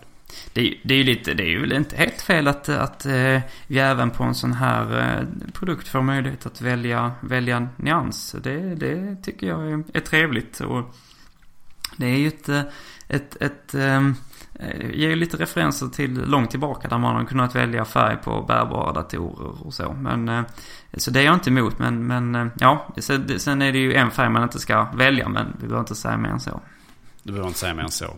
Jag tittar på Apples hemsida här nu. Det finns en USB-C till USB-adapter, 19 dollar som hittat. Eller USB-C Digital AV Multiport Adapter. Då har du, eh, har du HDMI. Eh, och USB och sen så kan du då även ladda, sätta in USB-laddsladden. USB-C-sladden för att ladda. Så att du kan ladda samtidigt som du använder. Och sen så finns det då en, även en VGA Multiport Adapter. Så det är alltså VGA. Du har alltså USB ut, Eh, USB in för laddning och en VGA. Så kanske inte någon DVI trodde jag det fanns, men det finns det kanske inte ens. Och det är separata produkter man köper då. Eh, vilket är nog tur för den här VGA Multiport Adaptern ligger på 79 dollar. Eh, och det är ju definitivt inte som hittat, men det, fördelen här är väl kanske att du kommer att kunna köpa tredjeparts eh, tillverkade donglar inom en snar framtid. För att det här är ju trots allt öppna standarder som Apple använder sig av helt och fullt, även för laddningen. Så det, därmed så kommer inte de behöva licensiera teknik från Apple och därmed så kan de ju förmodligen eh, släppa billigare produkter än Apple gör också. Och fulare. Otvivelaktigt blir det så. Det finns ju, men, det finns men ju, hur... rent estetiskt så kanske inte de här eh, Apple-adaptrarna är så jättesnygga heller. Men eh, det är nog betydligt bättre än vad alternativen hade varit på många sätt. De är åtminstone stilrena i all sin mm. storhet. För de är ganska stora, ser det ut som. Ja, de, de är rätt rejäla faktiskt har man sett på, eh, på bilderna. Men, men hur ser du då på... På något sätt är det tidsspår här, men tror du att man kommer tror du att man kommer sluta göra egna, egna skärmar eller kommer man ha kvar Thunderbolt-skärmen tills att den på något sätt dör ut? Liksom om man tar bort det på, på det sista datum datorn man tar bort um, Thunderbolt på eller väl vara Mac Pro då liksom. För att det, det finns väl fortfarande en, en vits där på något vis. Men eh, eh det är lite intressant att, att, just att man inte kan koppla in Apples, Apples flaggskeppsskärm eh, till, till den här datorn. Men sen ska man också komma ihåg att deras skärm har man ju inte uppdaterat på för våldsamt länge. Den är tjock och den är ja, allmänt märkligt att man inte gör någonting med det. Och det kanske vittnar om att man inte är så intresserad längre. Jag vet faktiskt inte. Intresset från Apples sida att uppdatera skärm, skärmtekniken har ju varit sval minst sagt. Deras, deras Cinema Display-skärmar, de senare, även de, de, de nyaste modellerna och då är det nya inom citationstecken. Det är ju fortfarande bra skärmar även fast de inte, inte är, de är liksom inte jättehögupplösta. Men de har väldigt bra färgåtergivning och svart och så vidare. Va? Och det är väldigt, det är väldigt liksom IPS-teknik och hela den här biten. Så det är bra skärmar men inte för de inte för priset. Alltså de kostar för mycket eh, och du betalar väldigt mycket för designen där. Tyvärr. tyvärr. De, är ju, de agerar lite så här hubb och så om du har Apple-produkter i övrigt också. Så att de kan vara lite trevliga vad gäller liksom du kan, du kan få USB ut och sådana här saker. Eh, så att, och, och rent estetiskt så är det ju trevligt att kunna kombinera en Mac Pro eller en Mac Mini med en Apple-dator också. Eh, om man nu är galen så att säga. Eh, men, eh, eller har mer pengar än förstånd. Jag, jag, vet inte vilket. Men tyvärr så är spåkulan är oklar men eh, skeptisk till nya skärmar. Jag, jag hoppas på nya skärmar. Jag, jag, vet inte om vi får det. det. De har ju definitivt... Det är ju vansinnigt som det ser ut nu att en, att en skärm är betydligt tjockare än en, än en iMac liksom. Så att det är ju... Det behövs ju göras någonting drastiskt där känner man. Än en iMac med en bättre skärm i sig. Men vi tittar på ja, precis. iMac Retina som är... alltså det är, den är ju den är betydligt eh, liksom mindre sett till volym än vad en Cinema Display 27 tum är. Trots att den är, den är rent skärmmässigt bättre på alla sätt. Jag hoppas dock verkligen på att Apple tar sig i kragen med skärm, på skärmfronten. Det kan vara så att de väntar på 5, eh, 5K eh, teknik eh, på ett rimligt sätt att implementera det i skärmar. Jag tror inte man kommer att släppa fler standard upplösning på skärmarna nu för tiden. Utan ska, ska Apple ge sig in i, i, med nya skärmar så är det nog högupplösta sådana som gäller. Och då är det väl nog 5K snarare än 4K givet att det är det som sitter i iMac. Eh, retina så att säga som gäller. För det, ja. Jag tror inte man släpper, jag kan inte tänka mig att Apple släpper en 4K-skärm i 24 tum. Utan jag tror att man måste ha minst 5K och 27 tum. Eh, och sen så då eh, väl framtiden eh, se om man kan leverera eh, ytterligare högre upplösningar kanske större till, till, större modeller så att säga. Men 27-tummare hoppas jag verkligen att de släpper 5K. Um, det är väl en fråga om de måste liksom fixa det med kontaktmässigt och så också. Jag, lite på det oklart. USB-C, klarar den 5K i överföring? Inte säker. en aning alls. 4K vet det jag. Som är... Men US... okay. Frågan är det, om USB-C klarar det. För att jag vet att Thunderbolt gör det inte. Prata vidare vill jag säga. Jag kollar här nu. Vad jag förstår så ska USB typ C klara av 5K-skärmar också. Okej. Okay. Alltså rent, ja, rent data, data bandbreddsmässigt. Um... Vilket borde innebära att här har du öppningen för Apple att faktiskt släppa en ny Cinema Display. Eller vad de nu kommer att kalla den. 27 tum, 5K. Hela den biten. Om, om de väntar på då... någonting och inte bara väntar på att kunna fasa ut produktlinjen helt så är det detta de väntar på och då är det väl... Då är det tills att alla, du menar tills att alla deras någonsin för att säga något som inget, ingenting alls betyder. du menar då tills att alla deras datorer har den här USB-C-tekniken om jag förstår det rätt? Precis. Och, och, det är ju intressant för att man, man har ju från Apples sida blivit mindre och mindre, det är väl rätt så naturligt säkert, man har blivit mindre och mindre intresserad av, av, av egna skärmar. Tidigare har man haft många olika storlekar, varianter och så vidare. Men det, nu är det ju eh, egentligen är, eh, ja, det är en formfaktor som finns. Och det, jag, jag, på ett sätt är jag rädd att man kommer eh, strunta i det helt. Detta är väl en produkt också som riktar sig mer till professionella användare och eh, man har väl lagt ner en hel del av i alla fall mjukvaran som riktar sig till professionella användare också. Man lägger väl heller inte sin själ i riktigt eh, Mac får man väl säga. Så att det, det, men sen är det ju, det hade varit otroligt tråkigt tycker jag om man inte kan köpa en bärbar Mac och ha en fantastisk vacker skärm vid sidan av den som bara Apple kan göra. Så att det hade varit, det är ju frukt, alltså det hade varit fruktansvärt att behöva koppla in någonting annat. Ehm, så att jag hoppas ju verkligen att man, att man, eh, att, att vi väntar på någonting gott så att säga. Så att vi inte sitter och väntar på ingenting. Och har man, har man deg nog att lägga på en Mac Pro så har man ytterligare lite kapital att kunna lägga på en Cinema Display 27, 27 tums 5K från Apple också. Jag, jag, jag, jag, jag, tror och hoppas på en ny eh, Cinema Display med 5K-upplösning. Jag, jag har gått från skeptisk nu i vår konversation till troende helt plötsligt igen. Men eh, det gläder mig. apatin från Apple har varit stor väldigt länge. Så att, eh, ja. Är det någonting annat som du vill beröra angående, angående Macbooken specifikt och den hårdvaran vi fick se? Visst är den sexig Henrik? den är... Den är fantastisk på alla sätt. Det är, det är uppenbart. Den har ju en Core M-processor, vilket absolut inte på något sätt alls är en jättesnabb processor. Eh, det ska man ha, ha i åtanke. Ehm, och den har ju därmed inte världens snabbaste eh, liksom, grafikkrets heller. Den har ju inbyggt eh, Intel grafikkrets, någon av de här varianterna. Ehm, så det är ingen fantastisk prestandamonster till dator utan det är liksom en, lite av en iPad Pro eh, prestandamässigt. Eh, och eh, det kommer att vara en kompromiss eh, i ett antal år framöver säkert vad gäller prestandan. Ehm, för att det här är trots allt en dator som är extremt tunn, extremt lätt eh, utan fläkt, vilket är väldigt trevligt, det har vi inte pratat om. Men man har lyckats skippa fläkten helt och hållet. Apples första laptop utan fläkt. Väldigt, mm, väldigt Det är imponerande, det är det faktiskt. Jag ser egentligen fram emot många av de här förbättringarna som vi ser i Macbook-produkten nu vad gäller liksom batteriteknik och pekplattan, tangentbordet, eh, möjlighet att göra det ännu tunnare med retina och så vidare. Det ser jag väldigt mycket fram emot, fram emot i en Pro-modell av Macbook-varianten, alltså Macbook Pro. Eh, den, när den väl uppdaterar designen där med kanske fler färger, men framförallt kanske en nyare formfaktor. Eh, lite tunnare och så vidare, eh, lite lättare. Då, eh, då är jag intresserad igen.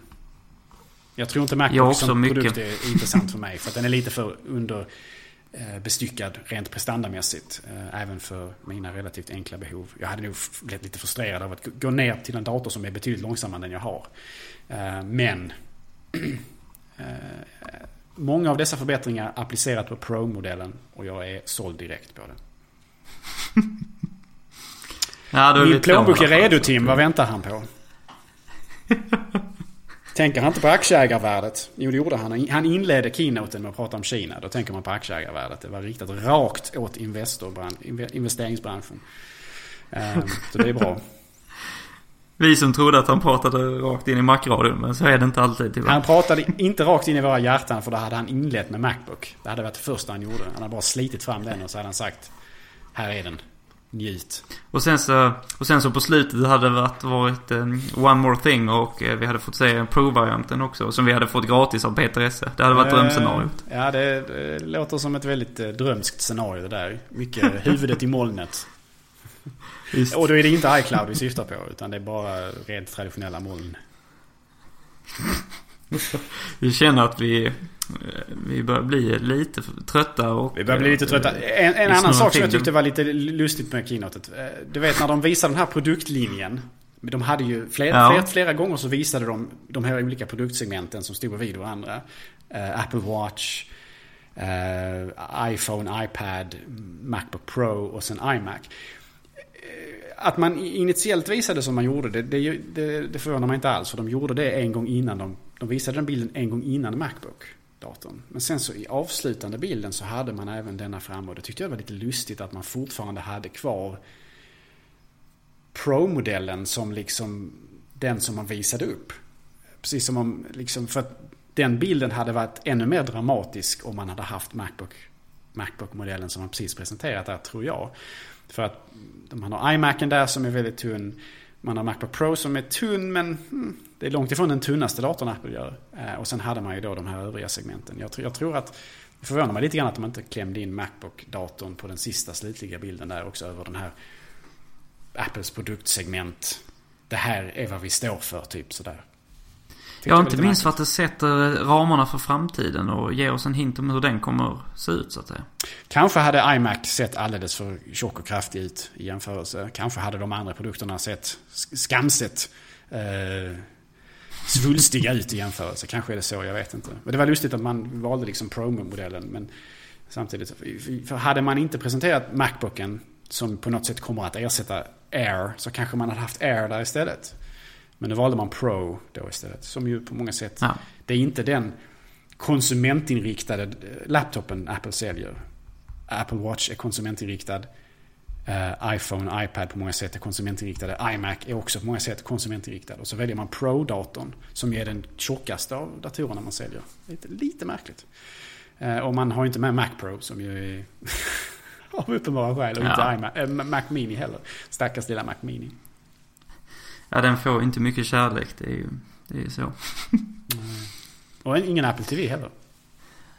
Nej, det är sant. Så det var mycket som fattades på den bilden. Jag hade gärna sett Macbook istället för Macbook Pro där. Det hade varit en schysstare bild. Men det är en extremt liten, eh, ovidkommande detalj. Så är det. Ska jag, vi runda av Henrik? Det ska vi. Jag tycker vi ska prata om en, eh, en kort sak till som går relaterat till Macbooken eh, innan vi avslutar. Så får vi ta vid där vi avslutar vid nästa avsnitt istället och, och beröra mm. eh, Apple Watch. Men eh, det som var uppenbart här också eh, för oss, eh, för oss svenska Apple-användare det var ju att vi såg en ganska kraftig prishöjning. Och detta är ju egentligen en valutajustering. Vi har ju sett att att eh, dollarn har stärkts egentligen gentemot de flesta europeiska valutorna under de senaste eh, månaderna. Eh, eller under ganska lång tid. Och då ehm, så syntes det ordentligt i, i prisbilden på, på svensk Apple Store i alla fall. Och ehm, det var många som ehm, läst under lite på, på internet här och det är många som har varit lite, lite förargade och besvikna för det. Men, men det är ju så som Apple brukar göra. De justerar, när man släpper nya produkter så justerar man eh, också ofta, eh, vad ska man säga, efter, efter hur växlingskursen har utvecklat sig. Sen man, såklart, man tar höjd också för det, framtida väx, växlingskurser lite grann. Ja, och, så är det. Jag tror man projicerar lite grann vad man tror. Du, man, jag tror man projicerar vad man tror växlingskursen kommer att fluktuera mellan. Man gör en, en, en, best, en, en best guess och sen så kör man på det liksom. Så att man, man tar höjd för det också. Dock är det eh, uppenbart då att om man eh, som vi då har, man har ju följt detta av naturliga skäl under många år så har ju Apple har ju inte varit konsekventa här. Ibland, eh, ibland så har man ju man har, man har skiftat i växlingskurser även om, även om eh, den, den, den riktiga kursen så att säga inte har skiftat så mycket så har Apple skiftat eh, ordentligt och man Eh, nu till exempel är det intressant därför att man har ändrat priserna även på produkter som man inte har uppdaterat så har man ändrat, eh, ändrat priserna. Till exempel en iPhone har gått från ett pris på knappt 6300 kronor till 7300 kronor. Detta är en, en kraftig prisökning medan man har samma priser till exempel på iMac och iPad fortfarande som man hade tidigare. Så att jag vet inte riktigt hur det fungerar och varför det är vissa, vissa produkter som man väljer att, att höja priserna på och inte andra. Eh, och då menar jag då att då är det inte alltid kopplat till att man lanserar nya produkter så att säga. Men eh, sen är det också så att Ehm, eh, det, det, kan ju ha att göra med de här prognoserna som du pratar om Gabriel. Men eh, ibland kan man tycka att kurserna nu som de ser ut nu istället är, är, är väl tilltagna eh, till Apples fördel. En, en dator då som vår nya Macbook som kostar eh, 1300 dollar i USA eh, har fått det svenska priset 14 500 kronor. Och det är väldigt sällan som, som Apples eh, vad ska man säga, kurs gentemot, eh, gentemot kronan har varit mer än, en, eh, mer än 10 kronor per dollar i, i de slutgiltiga priserna vi har till, till, till slutkund i Sverige. Så att det, det är ju det är, det är lite tråkigt att det har blivit så men eh, eh det kan ju justeras åt, åt eh, andra håll också eh, framtid, i framtiden. Dock är man aldrig lika snabb på det som man är på att justera det åt, uppåt så att säga. Jag kan ju tänka mig om, om det är som du säger, jag har, jag har inte kollat upp det här Eh, så om iPhone har gått upp i pris och iPad har behållit sitt pris så tror jag det är lite Adam Smith som är igång här. Alltså att det är tillgång och efterfrågan som gäller. Eh, iPhone flyger av hyllorna eh, försäljningsmässigt medan iPad ju har varit stagnerande. Eller inte alls den tillväxten som Apple kanske hade hoppats på den senaste, de senaste kvartalen. Så att jag tror att man helt enkelt mm. vågar ta mer betalt för iPhone. Eh, än vad man vågar ta mer betalt för iPad helt enkelt. Jag tror det är lite grann. Och det är intressant här också därför att eh, är det, är det någon produkt som har som, som jag upplevt det har man varit extra schysst på när det gäller prissättningen. När det gäller de svenska eller europeiska priserna då så är det ju i, i förhållande till de amerikanska så är det just iPaden. Alltså Ehm, det, där, där har man ehm, när, när en iPad har startat på 500 dollar i USA så har man ofta eh, gått, eh, gått närmare 4000 kronor eh, än 5000 kronor när man har satt de svenska priserna. Så att ehm, det, det, tycker jag är, det, det är intressant. Har man haft en, en, ganska aggressiv prisbild i, i den europeiska marknaden. Det kan ju bero på, som du säger, att man, att man har, jag har inte sett den utveckling man vill se så att säga. Självförtroendet är ju helt klart större vad gäller iPhone. Eh, och det, det, det tog man också upp lite grann. Man pratade ju lite iPhone på keynotet faktiskt. Bland annat så tog man upp det här och det tyckte jag var lite roligt. Att man, man, man, man påstår eller konstaterar, eller hur man väljer att säga det, att man har 99% kundnöjdhet för iPhone 6 och 6 Plus. Det gjorde man en stor grej av. Det är ju det är, det är att räcka mittenfingret åt hela den här Bengate-kontroversen som ju stormade för ett tag sedan. Att eh, nu ska det liksom bli, nu, nu, nu ska man ju, nu blir, det, nu, nu, blir alla missnöjda med sin iPhone 6 för att de böjs i fickan och så vidare. Som ju visar sig, mm. återigen, eh, var ett betydligt mindre problem i verkligheten än vad internetet gjorde gällande så att säga. Ja, nej, så, så är det definitivt. Men eh, prismässigt där så det, det är väl en, en, en liten diskussion i, i, i, detta sammanhang. Men det kan vara, kan vara intressant att eh, notera eh, ändå så att säga. Jag hade nöjet nyligen att vara på ett kalas hos min eh, farmor eh, som fyllde 89. Och då, min farbror då, som har en hel del Apple-hårdvara, han slet fram ur bakfickan på byxorna en iPhone 6 Plus. Och jag var något förvånad över förvaringsplatsen. Han satt med andra ord på den och jag tittade på honom och så sa jag, du är inte rädd att böja den? Och han bara, nej, nej, nej, nej, inga problem. Och han hade liksom...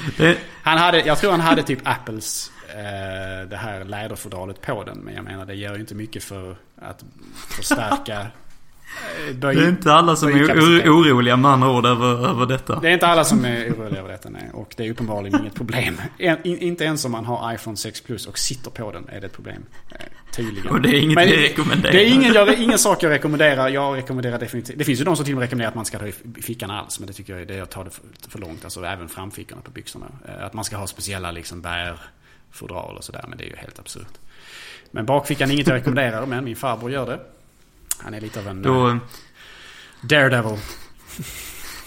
det är kul att vi, vi avslutar Macradion här med en icke-rekommendation istället för en rekommendation som vi har gjort i vissa andra sammanhang. ja, precis. En, eh, en, en, en, en anekdot ur det riktiga livet. Så går det till, mina vänner. I den riktiga världen, ja. I den riktiga, mm. riktiga Det är hårt. Ja, det, det är hårt. Framförallt för 6 plussen.